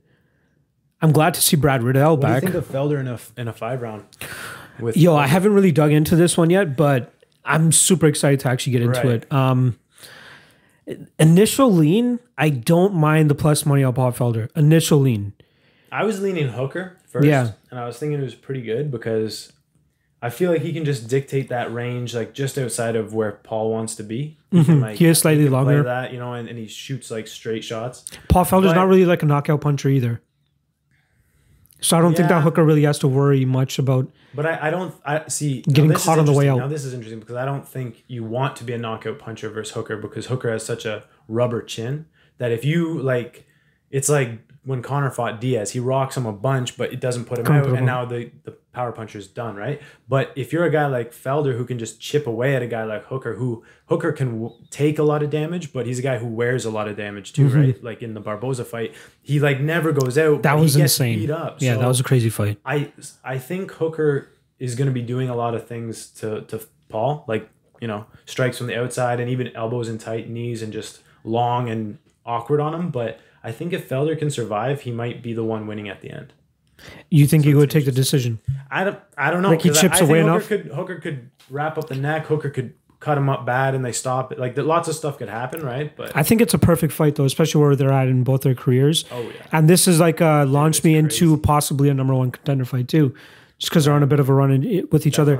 You when you're thinking about this fight, you could also thinking about the the the Edson Barboza and Dan Hooker fight because we have Paul Felder who's kind of technically a little bit up there with Barboza as well. He could probably put together a similar ish game plan, maybe not as crazy leg kicks. He does have a mean leg kick. But it's not to the extent of an Edson Barboza. But I think he has the discipline and and technique to be able to put on a, something like that. Like you saw when, Yeah. when Felder, like I bet on Felder last fight and controversial, but like you saw like the hardware when they Was that the James Vick fight? Or no, which that fight was was, it? That was oh yeah, fuck. What am I talking about? 242. Yeah, yeah.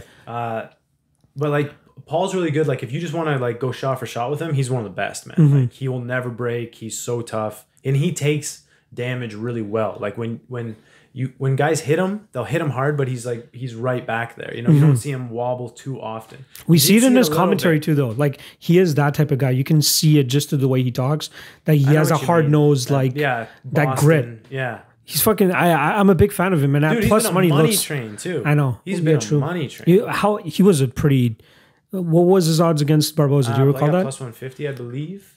Because that was relatively close, but Dude, it was I've definitely him, the dog every time. Plus 135. Damn. Yeah, yeah. dog to Barb, uh, dog to Vick, closed as a dog. Mm-hmm.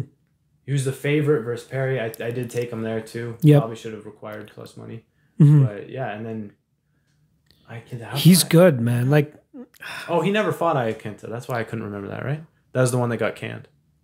oh yeah, because Quinta got right. to the to the main event. scary. But yeah, oh look at Oliveira, dog. Stevie Yeah. Ray, dog. Uh, Alessio uh, Ricci. Ah, that's my dude right Ricci. there. Yeah, Ricci. I took I took Felder inside the. He he main evented both of our SCC events, and He, he, was, uh, he had a tasty little striking game. you know? oh very good Muay Thai, Yeah. but that was about it. yeah. It was just very good. I wonder why Muay guys Thai. like that get in MMA. I don't know. I, I really don't know. But like he had a really good like support system around him, which allowed him to like he would always headline our shows because he would bring the biggest crowds. Mm. He's an Italian from Vaughan. Every, fucking Italy lives in Vaughan, Mm-hmm. Yeah, so everybody would come and uh, rage, uh, rally around him, right? But uh, it was unfortunate, you know. He went 0 2 in the UFC. That kind of hurt. I wanted to see him at least get one victory. Um, yeah, dude, Paul Felder's been killing it. Uh, there is other odds that just dropped. Let's look at this. I got to look into this Ed Ruth and Amosov fight. let's get into the one card. Let's break down uh, 247. Yeah. Is there anything, uh, just Over quick, anything on Rio Rancho that looks enticing to you? To me, I think I have a. Uh, I think I do have a bet. Yeah, I got a bet. I'll give it out. I got Nathaniel Wood at minus 150. I already got it. Ooh, you think Dodson Dodson's done? I just think I really like um, Wood's game for Dodson. I mean, he, he did get cracked with some left hands. Uh, Mm-hmm. Which fight was that? Um, was that the Ewell fight? Did he fight Ewell? Yeah. So, but super long range from Ewell, right? Mm-hmm. I just think he's going to be able to manage the distance really well, and yeah, and I I, I like him. Like he's a prospect that I'm that This I want is his on, rite of you know I passage mean? fight. Yeah, I this is his rite of it. I passage. I see it as a really good stylistic matchup where Dodson's going to be on the outside, skirting the edge, right? You just got to look out for a couple left hands. A fight's a fight, right? Yeah. But when we're talking about minus one fifty, we're talking about sixty percent indication. So I, like I can lean one, I can lean seventy percent with him. this- That's how strong you feel with him. yeah, the way I usually break it down, just to keep it simple, is like I either call it 50%, 60, 70, or 80. So there's just four categories Okay. that I put it, fights into. Um, so I would definitely say this is like, yeah, I'm a, it's a solid 70%. pick, solid pick to Nathaniel Wood, I think. Dodson's had a rough run though. Like mm-hmm. Marlon Moraes, Right. Pedro Munhoz, Jimmie Rivera, Peter Yan, Definitely. Nathaniel Wood. You know, I, But you got to look at how they fight too, right? True. Like Nathaniel Wood's so good at taking the center and playing that edge of the pocket in and out. Like he he knows when to like pull the trigger on a guy and like, and he's got a good ground game too. And he's so much younger and longer. Like a lot of lot of factors. I could definitely. So he's definitely somebody that I lean early. Minus one fifty. Hit that Nathaniel shit. Wood. Hit that and for shit. the rest of my bets goes to ZZMMA.ca. Don't worry, I'm gonna plug that shit. it's gonna be in the bio and the description. Don't worry, I got you. Or Um, YouTube ZZMMA. Uh, one line that I was actually, oh damn, it's closing now. But Sanchez and Pereira. Yeah, I kind of like Pe- Sanchez as, as a dog. You like Sanchez as, As a dog, but not at not not not at these numbers. Not at What- these numbers. number I was need? hoping. I, I actually thought he was going to get to like plus two hundred. I'm not gonna lie. I thought he was going to get there just because everybody's going to think let- his chin was gone. Here, here, since we got the odds up here, I want to talk to you about when you say you want it to get to plus 200. w- Like, do you have set markers where you think, like, okay, like for this type of I put it want as, like- type of odds? Like, like for Diego Sanchez, let's use him as an example. Right. I think that Pereira has a better chance of knocking out Sanchez than Sanchez does of winning this fight. Right. But at minus 145, which is what Pereira is currently at, or minus 155, I don't feel confident in him actually getting that knockout and possibly, you know, whiffing on all of his shots. Sanchez will be able to take over with his cardio and grind him out, which we've seen Tristan Connelly do in the past.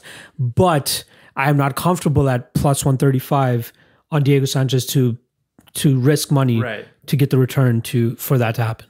Right. So, so Plus 200 is more enticing to me. okay. Now, I why, would be- why do you say plus 200? I've, I, I guess that's like like how See, you said that, that that's that's how you like mark yours 60 70 80 Right. i kind of mark it as like plus 150 plus 200 plus 250 that's Mm. kind of the way that i'm i visualize it Bring up uh, Bet MMA and go to the odds calculator because it's it's just cool to think about. I, I usually use a them in- thing too the- yeah, you can. odds uh these guys down here because I, I you know what I found is I would get tempted at that plus 200 range on fights where like you said I don't I don't actually think this guy's going to win.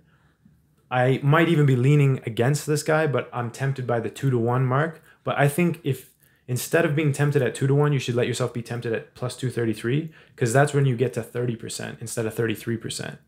And that little bit, I think, is is a, a big thing because, like, again, the way I, I try to break down fights is like if I'm leaning one way, I'll say in this example, I'll say 60. 60%, you know, the one, uh, whatever his name is, what's his name? Uh, What? Diego Sanchez. Diego San- Oh, uh, Pereira. Pereira, right? So if I'm saying he's going to win 60% of the time, I would need plus 233 to be tempted the other way, right? Because then there's that 10% gap between 30 and 40%, True. right? But if you're letting yourself get tempted at, at two to one, it's like that guy might actually only have a 35, 30% chance, right? Compared to the, we're just restricting it to plus 200 compared to plus the way I, I, don't know. do it, there's there's a few things I try to like when I when I make a bet, I try to get that 10% difference. So Mm-hmm. if I think a fight's going to be coin flip, split decision, it's going to boil down to one takedown or one flurry, I'll bet a plus 150 on either side because I'm just getting that 10%. You're getting that edge. right, I'm getting that edge. Yeah.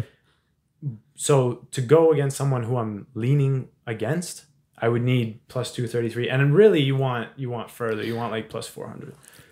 Just another example, Diego Sanchez when he fought Mickey Gall.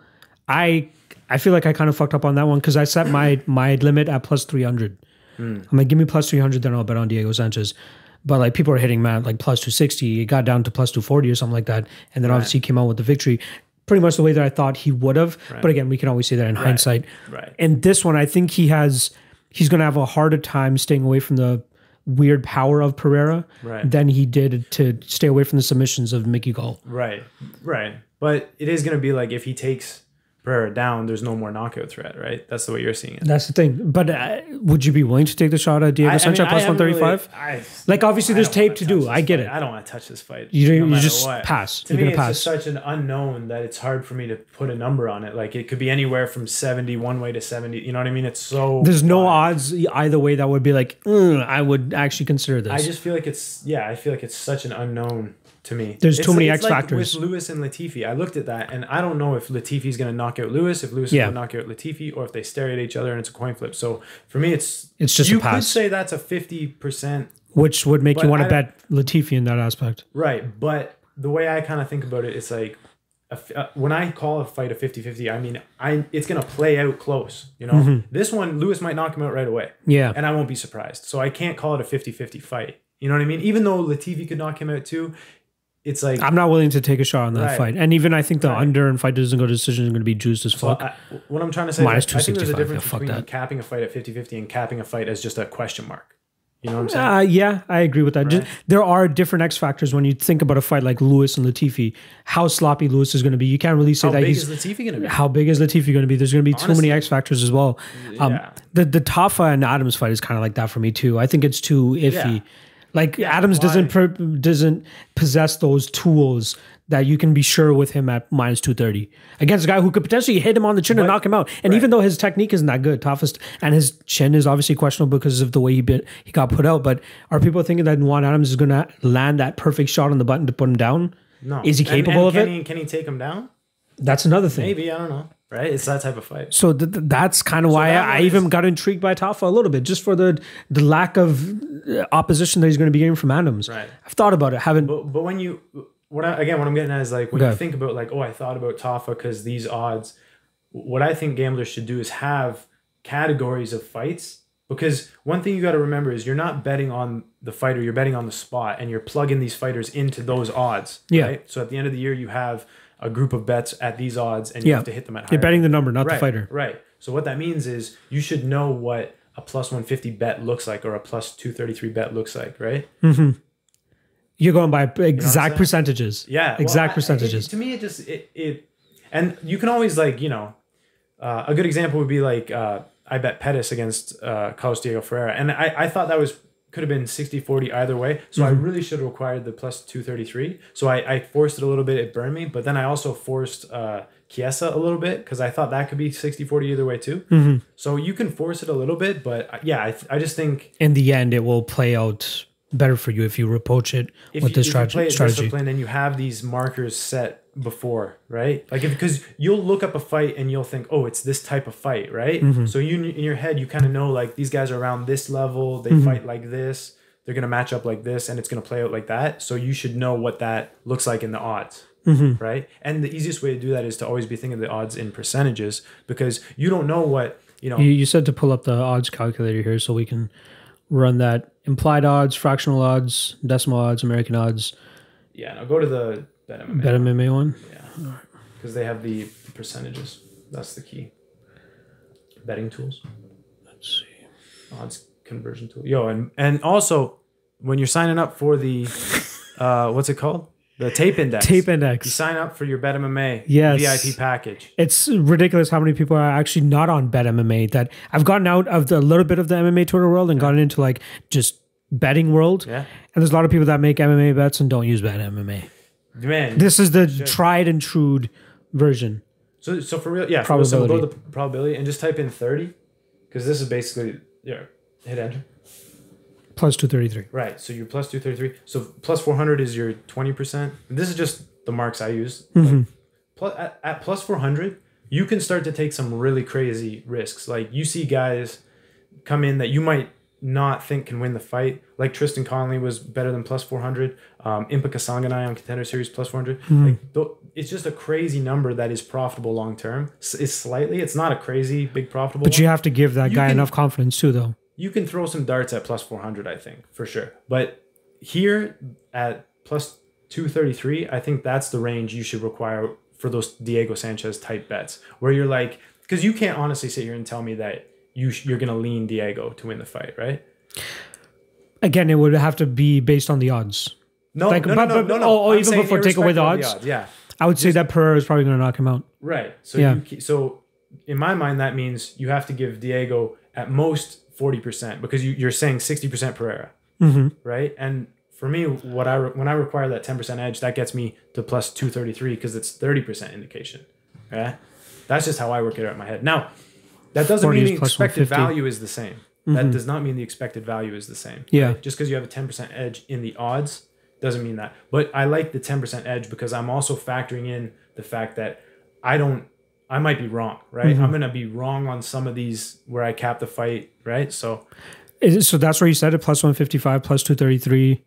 Like that's kind of your Right. indicators. That's your markers Right, right. Even money, for dogs. For even dogs. Mm-hmm. money would be another one, right? So yeah, so like the plus one fifty. This is one where I can say it's just gonna be a real competitive fight. I'm not really leaning either way. Let's just see what happens. They're giving me like this is that plus one seventy, plus one sixty, right? Because I'm saying plus one fifty and and up, And up. right? Two plus 233. Then if I'm if. I'm leaning with somebody and they are the dog at any plus money, I just I'll take that. Mm-hmm. Like if I'm actually picking them. And then the other way is like the minus one fifty, minus two thirty three. the other But way. just just to always be thinking in those Percentages. And, and those are just nice numbers because it's nice and like 40%, 30%, you know what I mean? It's clean numbers. Right, right, clean numbers. I'll try to take that uh, approach. I, I want to. It's I, I hard, get where you're coming from because you have to really be able to differentiate the 60, 70, and 80 and the 40, 30, and 20. I don't Right. even think about 20, but Well, that would be 80, right? If you're leaning 80 one way, it's 20 the other, right? true.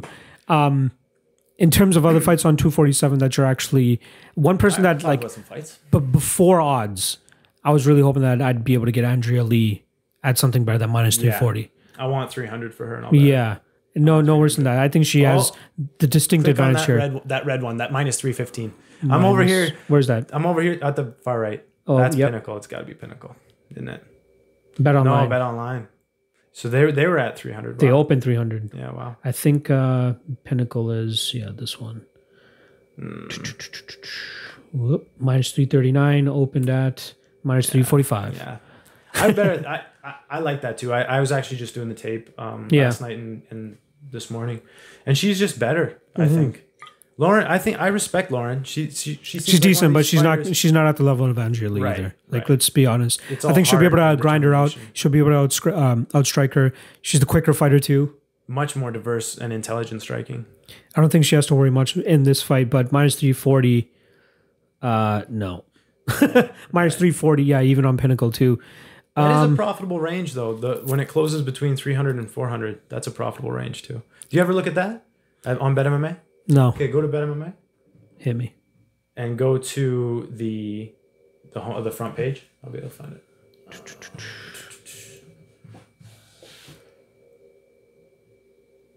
Um, where is it? Go up, up to top. Oh, MMA stats. That's the one. There we go. That's the tab. MMA stats, and then go to underdogs versus favorites. I did a video on this. Minus three. Thanks oh yeah, oh yeah. YouTube No, no, channel. no. Actually, Thanks no. Wait, my I do remember this shit. Free. Shut up. Yeah, so Uh, scroll down. yeah. This is where you can really see like, and and this is just all the way down, but this is where you can see like, just historically where the value has been at. Honestly, this site is so sick. I wish I had been tracking on this the entire time. But look at that. You got those, that big five percent. Uh, you know, be, beating the odds by five percent. That's between uh minus 300 minus to three hundred and minus 400 four hundred. Wow. Yeah. And then you see again the underdogs from plus 100 to plus 186. All that's profitable. Plus one If you just hundred. if you had just blanket Hmm. bet, you know, Oh, true. Yeah, you're right. right? God damn. So it, it kind of shows you where to target and where. But how is that? How how long term? Like you can't be long term profit betting minus three hundred to minus four hundred consistently like if that. you had done the last uh, five thousand and four hundred. But what was the ROI right there? Look at look at the bottom number there, twenty seven and twenty seven. Those are the fights, man. Oh shit. Think about that. So Yeah, over right. five thousand fights, you would have you'd have made one hundred and eighty units Mm-hmm. betting between minus 300 minus 400. That's fucking. You would have made 420. Sorry, hang on, not 400. Uh, was that Those uh, th- those are square. 18 units? Bad. Apparently, those are square bets according to the social norm.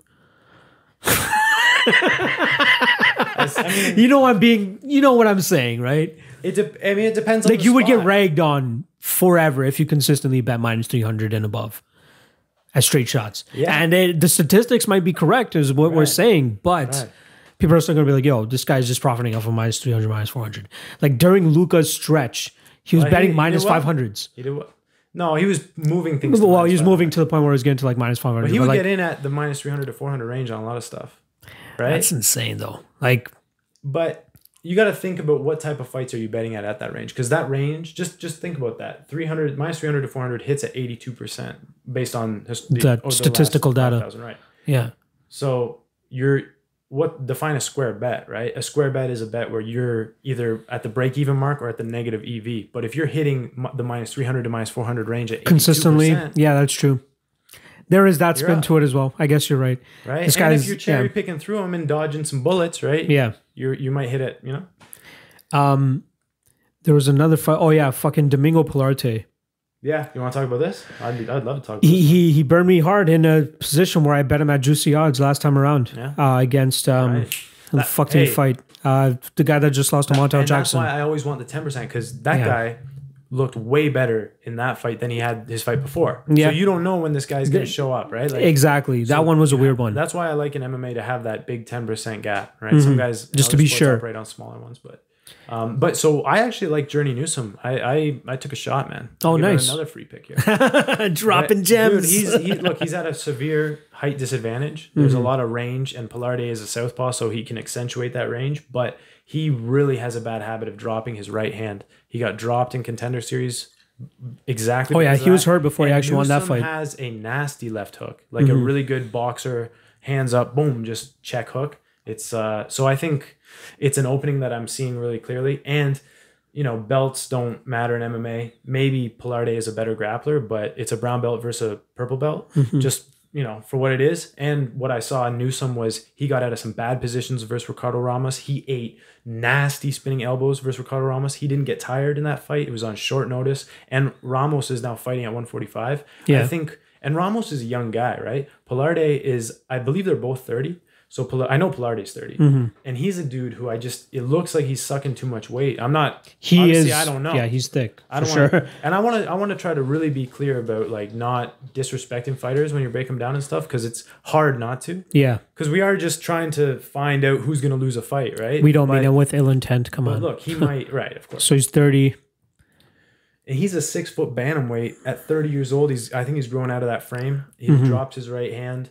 Um, I don't think he has a huge advantage on the on the ground. And I Interesting. Journey Newson is a guy I just I like when I you know what we talked about like when you look into the, the guy's eyes and you see like the Tony Ferguson. Yeah, yeah, yeah. He's got a little bit of that, I think. He's got a little bit of that. I got to dust up on Newson for sure. It's been a while since I've saw anything on him. He could definitely uh, lose this fight the same way uh, Darko lost for me last week, but it's it's one of these positions where I'm sending a I know, I know I'm sending a good soldier in there with plus money versus a guy who I'm doubting and who I see holes in. So You know, Pilarte can prove me wrong and, and take my money. You know, that's For the, sure. That's the beautiful thing about this game. You know, But you're willing to take the risk yeah, yeah. I'll send I'll send Newson in there.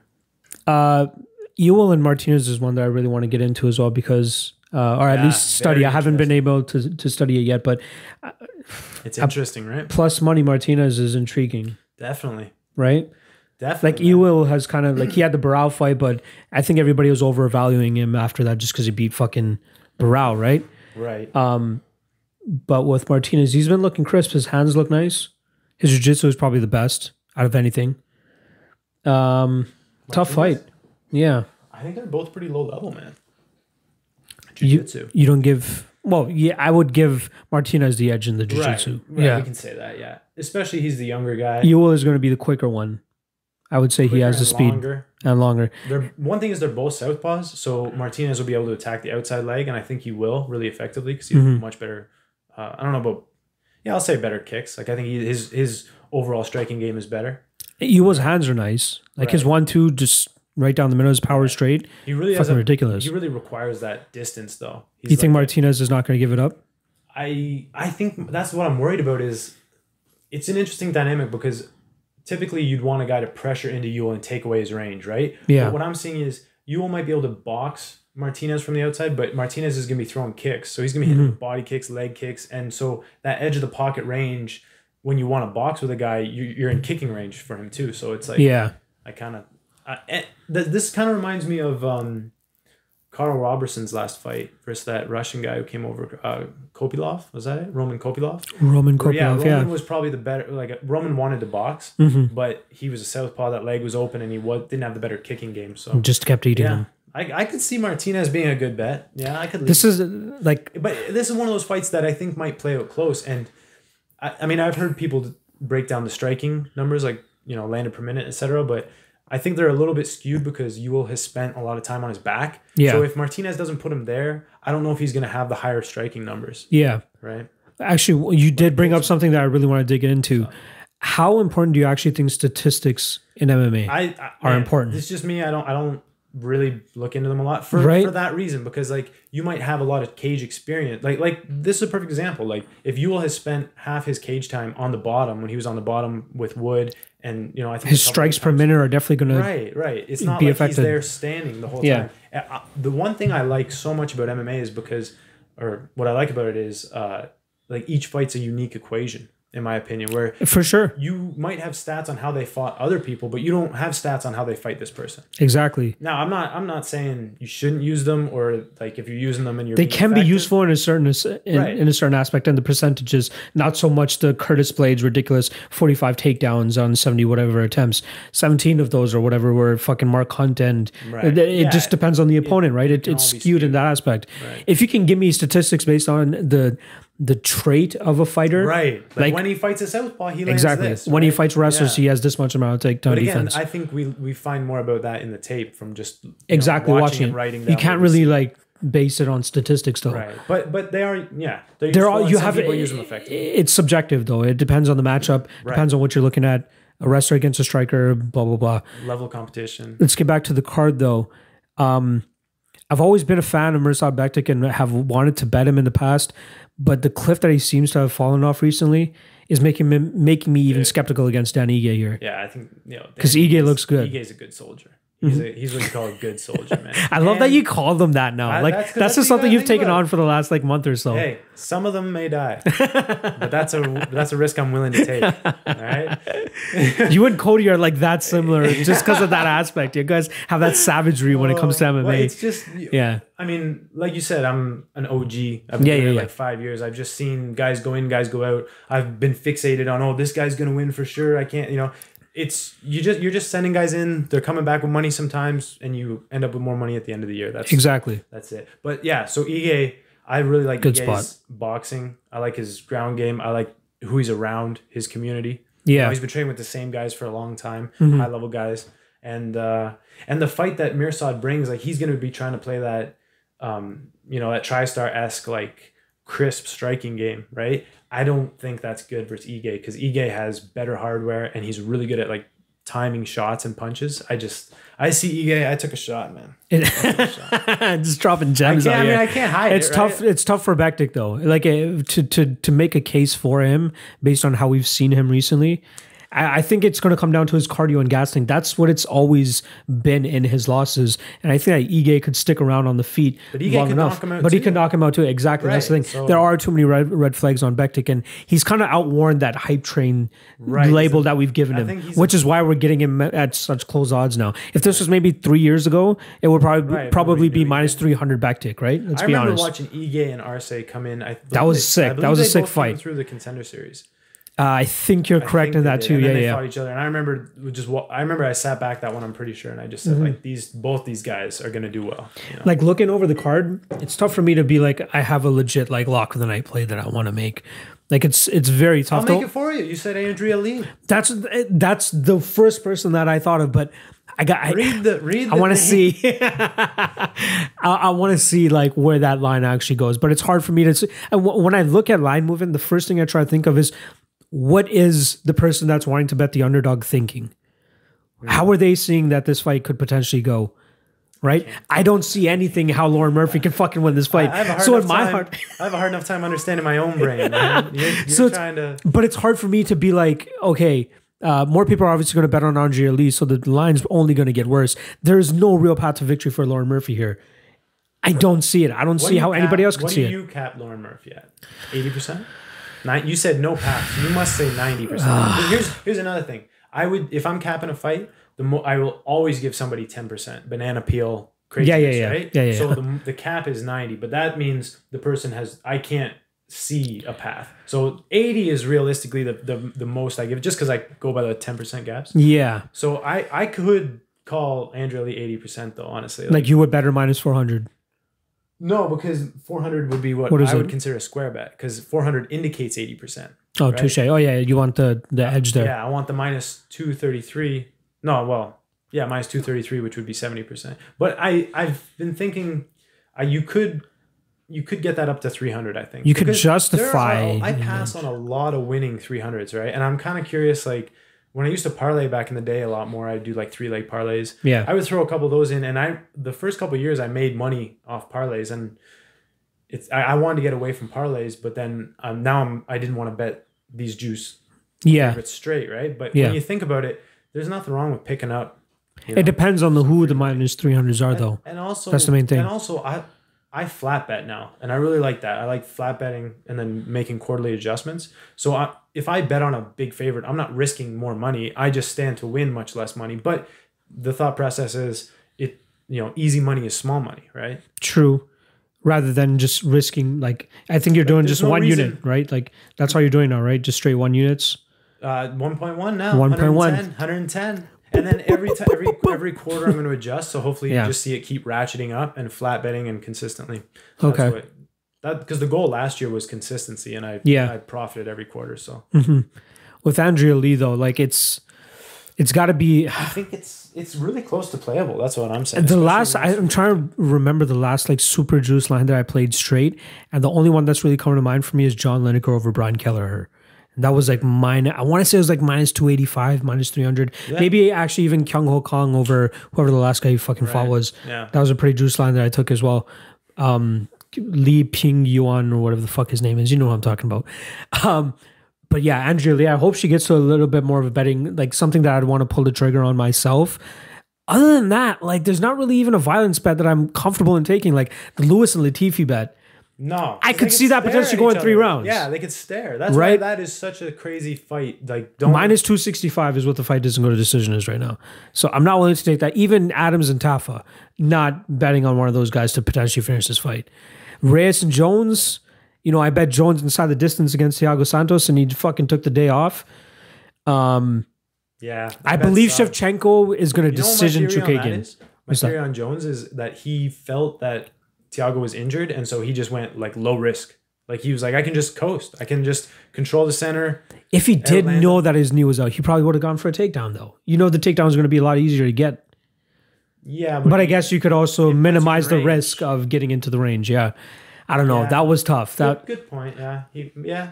I like that. I like. I, I really thought he was going to be able to take him down after like I- two and a half rounds I would have fucking finished him. Yo, let's talk about Jon Jones for a second. Like, talk about.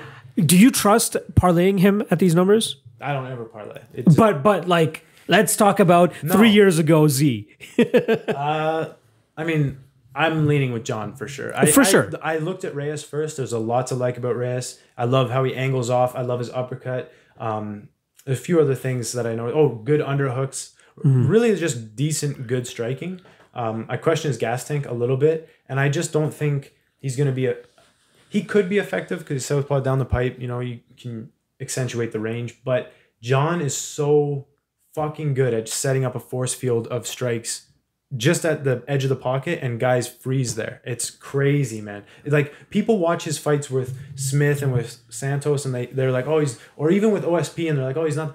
Guys, it's cuz you're comparing him to this you, you him to- Mythological unicorn. Right. He's I know. an amazing fighter. His intel like obviously I'm not saying anything crazy here. He's number 1 pound for pound Easily, consensus. easily. But even recently, I'm I was so impressed by his fight IQ and his range management and shot selection. A part of me feels like Dominick Reyes, and I gotta dig into his fight a little bit before I talk out of my ass. But I feel like he's a little bit uh, one dimensional in a sense, where he has like that giant left kick. I believe it's his left kick. He has a great head kick. He's long, but I feel like that's something that Jon Jones has seen already. I mean- I feel like something it's he can adjust within two and a half rounds to potentially create a game plan to finish Reyes. I I agree with that. Right. After round two, I think Jon will just be Take over. right. I think so. But do you think he finishes him? Yeah. Odds are suggesting minus two thirty. Fight doesn't go to decision. minus two thirty. It doesn't. Doesn't go to decision. So the going to decision is Plus big. whatever. plus two fifty or something. Yeah, uh, I don't know if it's plus two, plus one seventy. 170, no, 230, 170. Yeah. Um. I don't know. It's tough. because I I can see Reyes Reyes wearing it Yeah, right. but it, mm, yeah, we've never seen him in a five round fight, so we don't know what we're going to see in Right. rounds four and five. Um, Chookagian and uh, Shevchenko. Just want to touch on that real quick, and then we'll wrap this up. Um, I feel like this is a fight where it is probably going to go to decision, which is what the odds indicate. I man, I don't know. When, when But I like that could be that could be a little bit of a nail biter strictly due to like I'm not saying that Chookagian is I think that Valentin Shevchenko wins here. and I'm not of course. I don't want to I don't really want to bet the plus 700 on a f- flip split decision just because Chookagian is on her bike hitting Yo. a quick 1-2 and then getting out of range cuz she's long as fuck. Let's remember if that. you if you are confident that it's going to go to a split decision, like volume based decision, then Plus kinda 700 is take that. ridiculous. It's a crazy number, but I don't think I think Bullet finishes it. Like Oh, you I think it Bullet finishes has her? way more steam, more hardware. I just feel with the amount that Chookagian moves, she's going to get hit. She's She is gonna- get hit. But I think that she's going to stay on her bicycle enough that Shevchenko won't be able to land a finishing blow. right. Like we've seen her go to a decision but, but then before. it's going to be a dominant decision. I think. yes, but I, I like I felt I bet uh, Shevchenko inside the distance again. I against I just based on the Yeah. stylistic matchup there. It was a no brainer. Like the way she set, set her up for that head fucking head kick. Yeah. Master class. Right. But in this one, it's tough for me to see that strictly due to the fact that Chookagian moves so much. That's Yeah, my only I- I- qualm. I, get you. I get you. right? Yeah. I'm pro- overall. I'm probably going to stay away from this fight. Like I am not parlaying her at minus twelve fifty or whatever the fuck she's at. right? I would love to see But I what the can- odds inside the distance are. Then May- maybe it's something. doesn't go as plus six. Yeah, plus you might get plus 165. two hundred, plus two fifty or something. Maybe even more than that. Actually, That would be interesting. would you take that shot? Plus three hundred Shevchenko inside the distance. I mean, Give us the Z. I don't know, like because it is Chookagian can be super evasive. So it's like I understand what you're saying, like where Exactly. I don't think Bullet she'll might just not land find her. the perfect she'll shot. Just be looking in the middle, like come on, you know. Yeah, But I don't know. I don't know. just uh, it's- yeah. Chookagian's one of those X factors. Soldiers in. I got your dogs and you're going. Yeah. Uh, there are a couple dogs that I'm definitely Yo, one thing I want to touch on, uh, one Go more thing it. about Jon Jones and the way he establishes his range. Mm-hmm. He does something that Conor does too, where with Conor, he'll throw the left cross, the left front kick to the body, or Mm-hmm. the left round kick, middle or high. So it's four different strikes that look the same when they start. But go to different targets. Right, with different pathways. So two pathways, two targets. Same with Jon, where he'll like he'll look like he's about to jab you, then he kicks you to your you know your knee, front kicks you to the body, Yeah. but it all looks the same. So you're just kind of stuck. It's just. I think it's going to overwhelm Reyes. Reyes is just going to be like, I don't know what the fuck is coming at me. But Reyes, I I give Reyes a lot of pop, and he has a really good uppercut that could catch John. Like My only concern here with Reyes is I think he's a fight or two too early. I could see that. Like they realistically, they probably should have given the shot to uh, Corey Anderson, and then Reyes fight fucking Blachowicz, and the winner of that that gets a title shot. Yeah. I think that would have been a better overall move for Dominick Reyes, but I think he's in that space where he's like, I'm gonna get this title shot. People are actually giving it to me. I'll fucking take Of it. course, yeah, and and also like you roll the dice again. He's like what twelve and zero. You roll the dice. Yeah. have to fi- fight two, Dude. three more times. It's like you might as Dude, well. this is one of the only sports in the world probably where you can go from only competing like professionally for two years to the pinnacle of the fucking sport, right? That's fucking insane. I want to see how. before. Yeah, but He's good, man. Like honestly, Oh, 2014. What the fuck? Why do I feel like he was fighting way more than that? But there are guys that I've been adding to the tape index recently that like well, he got- 2017 He got the UFC 17, right?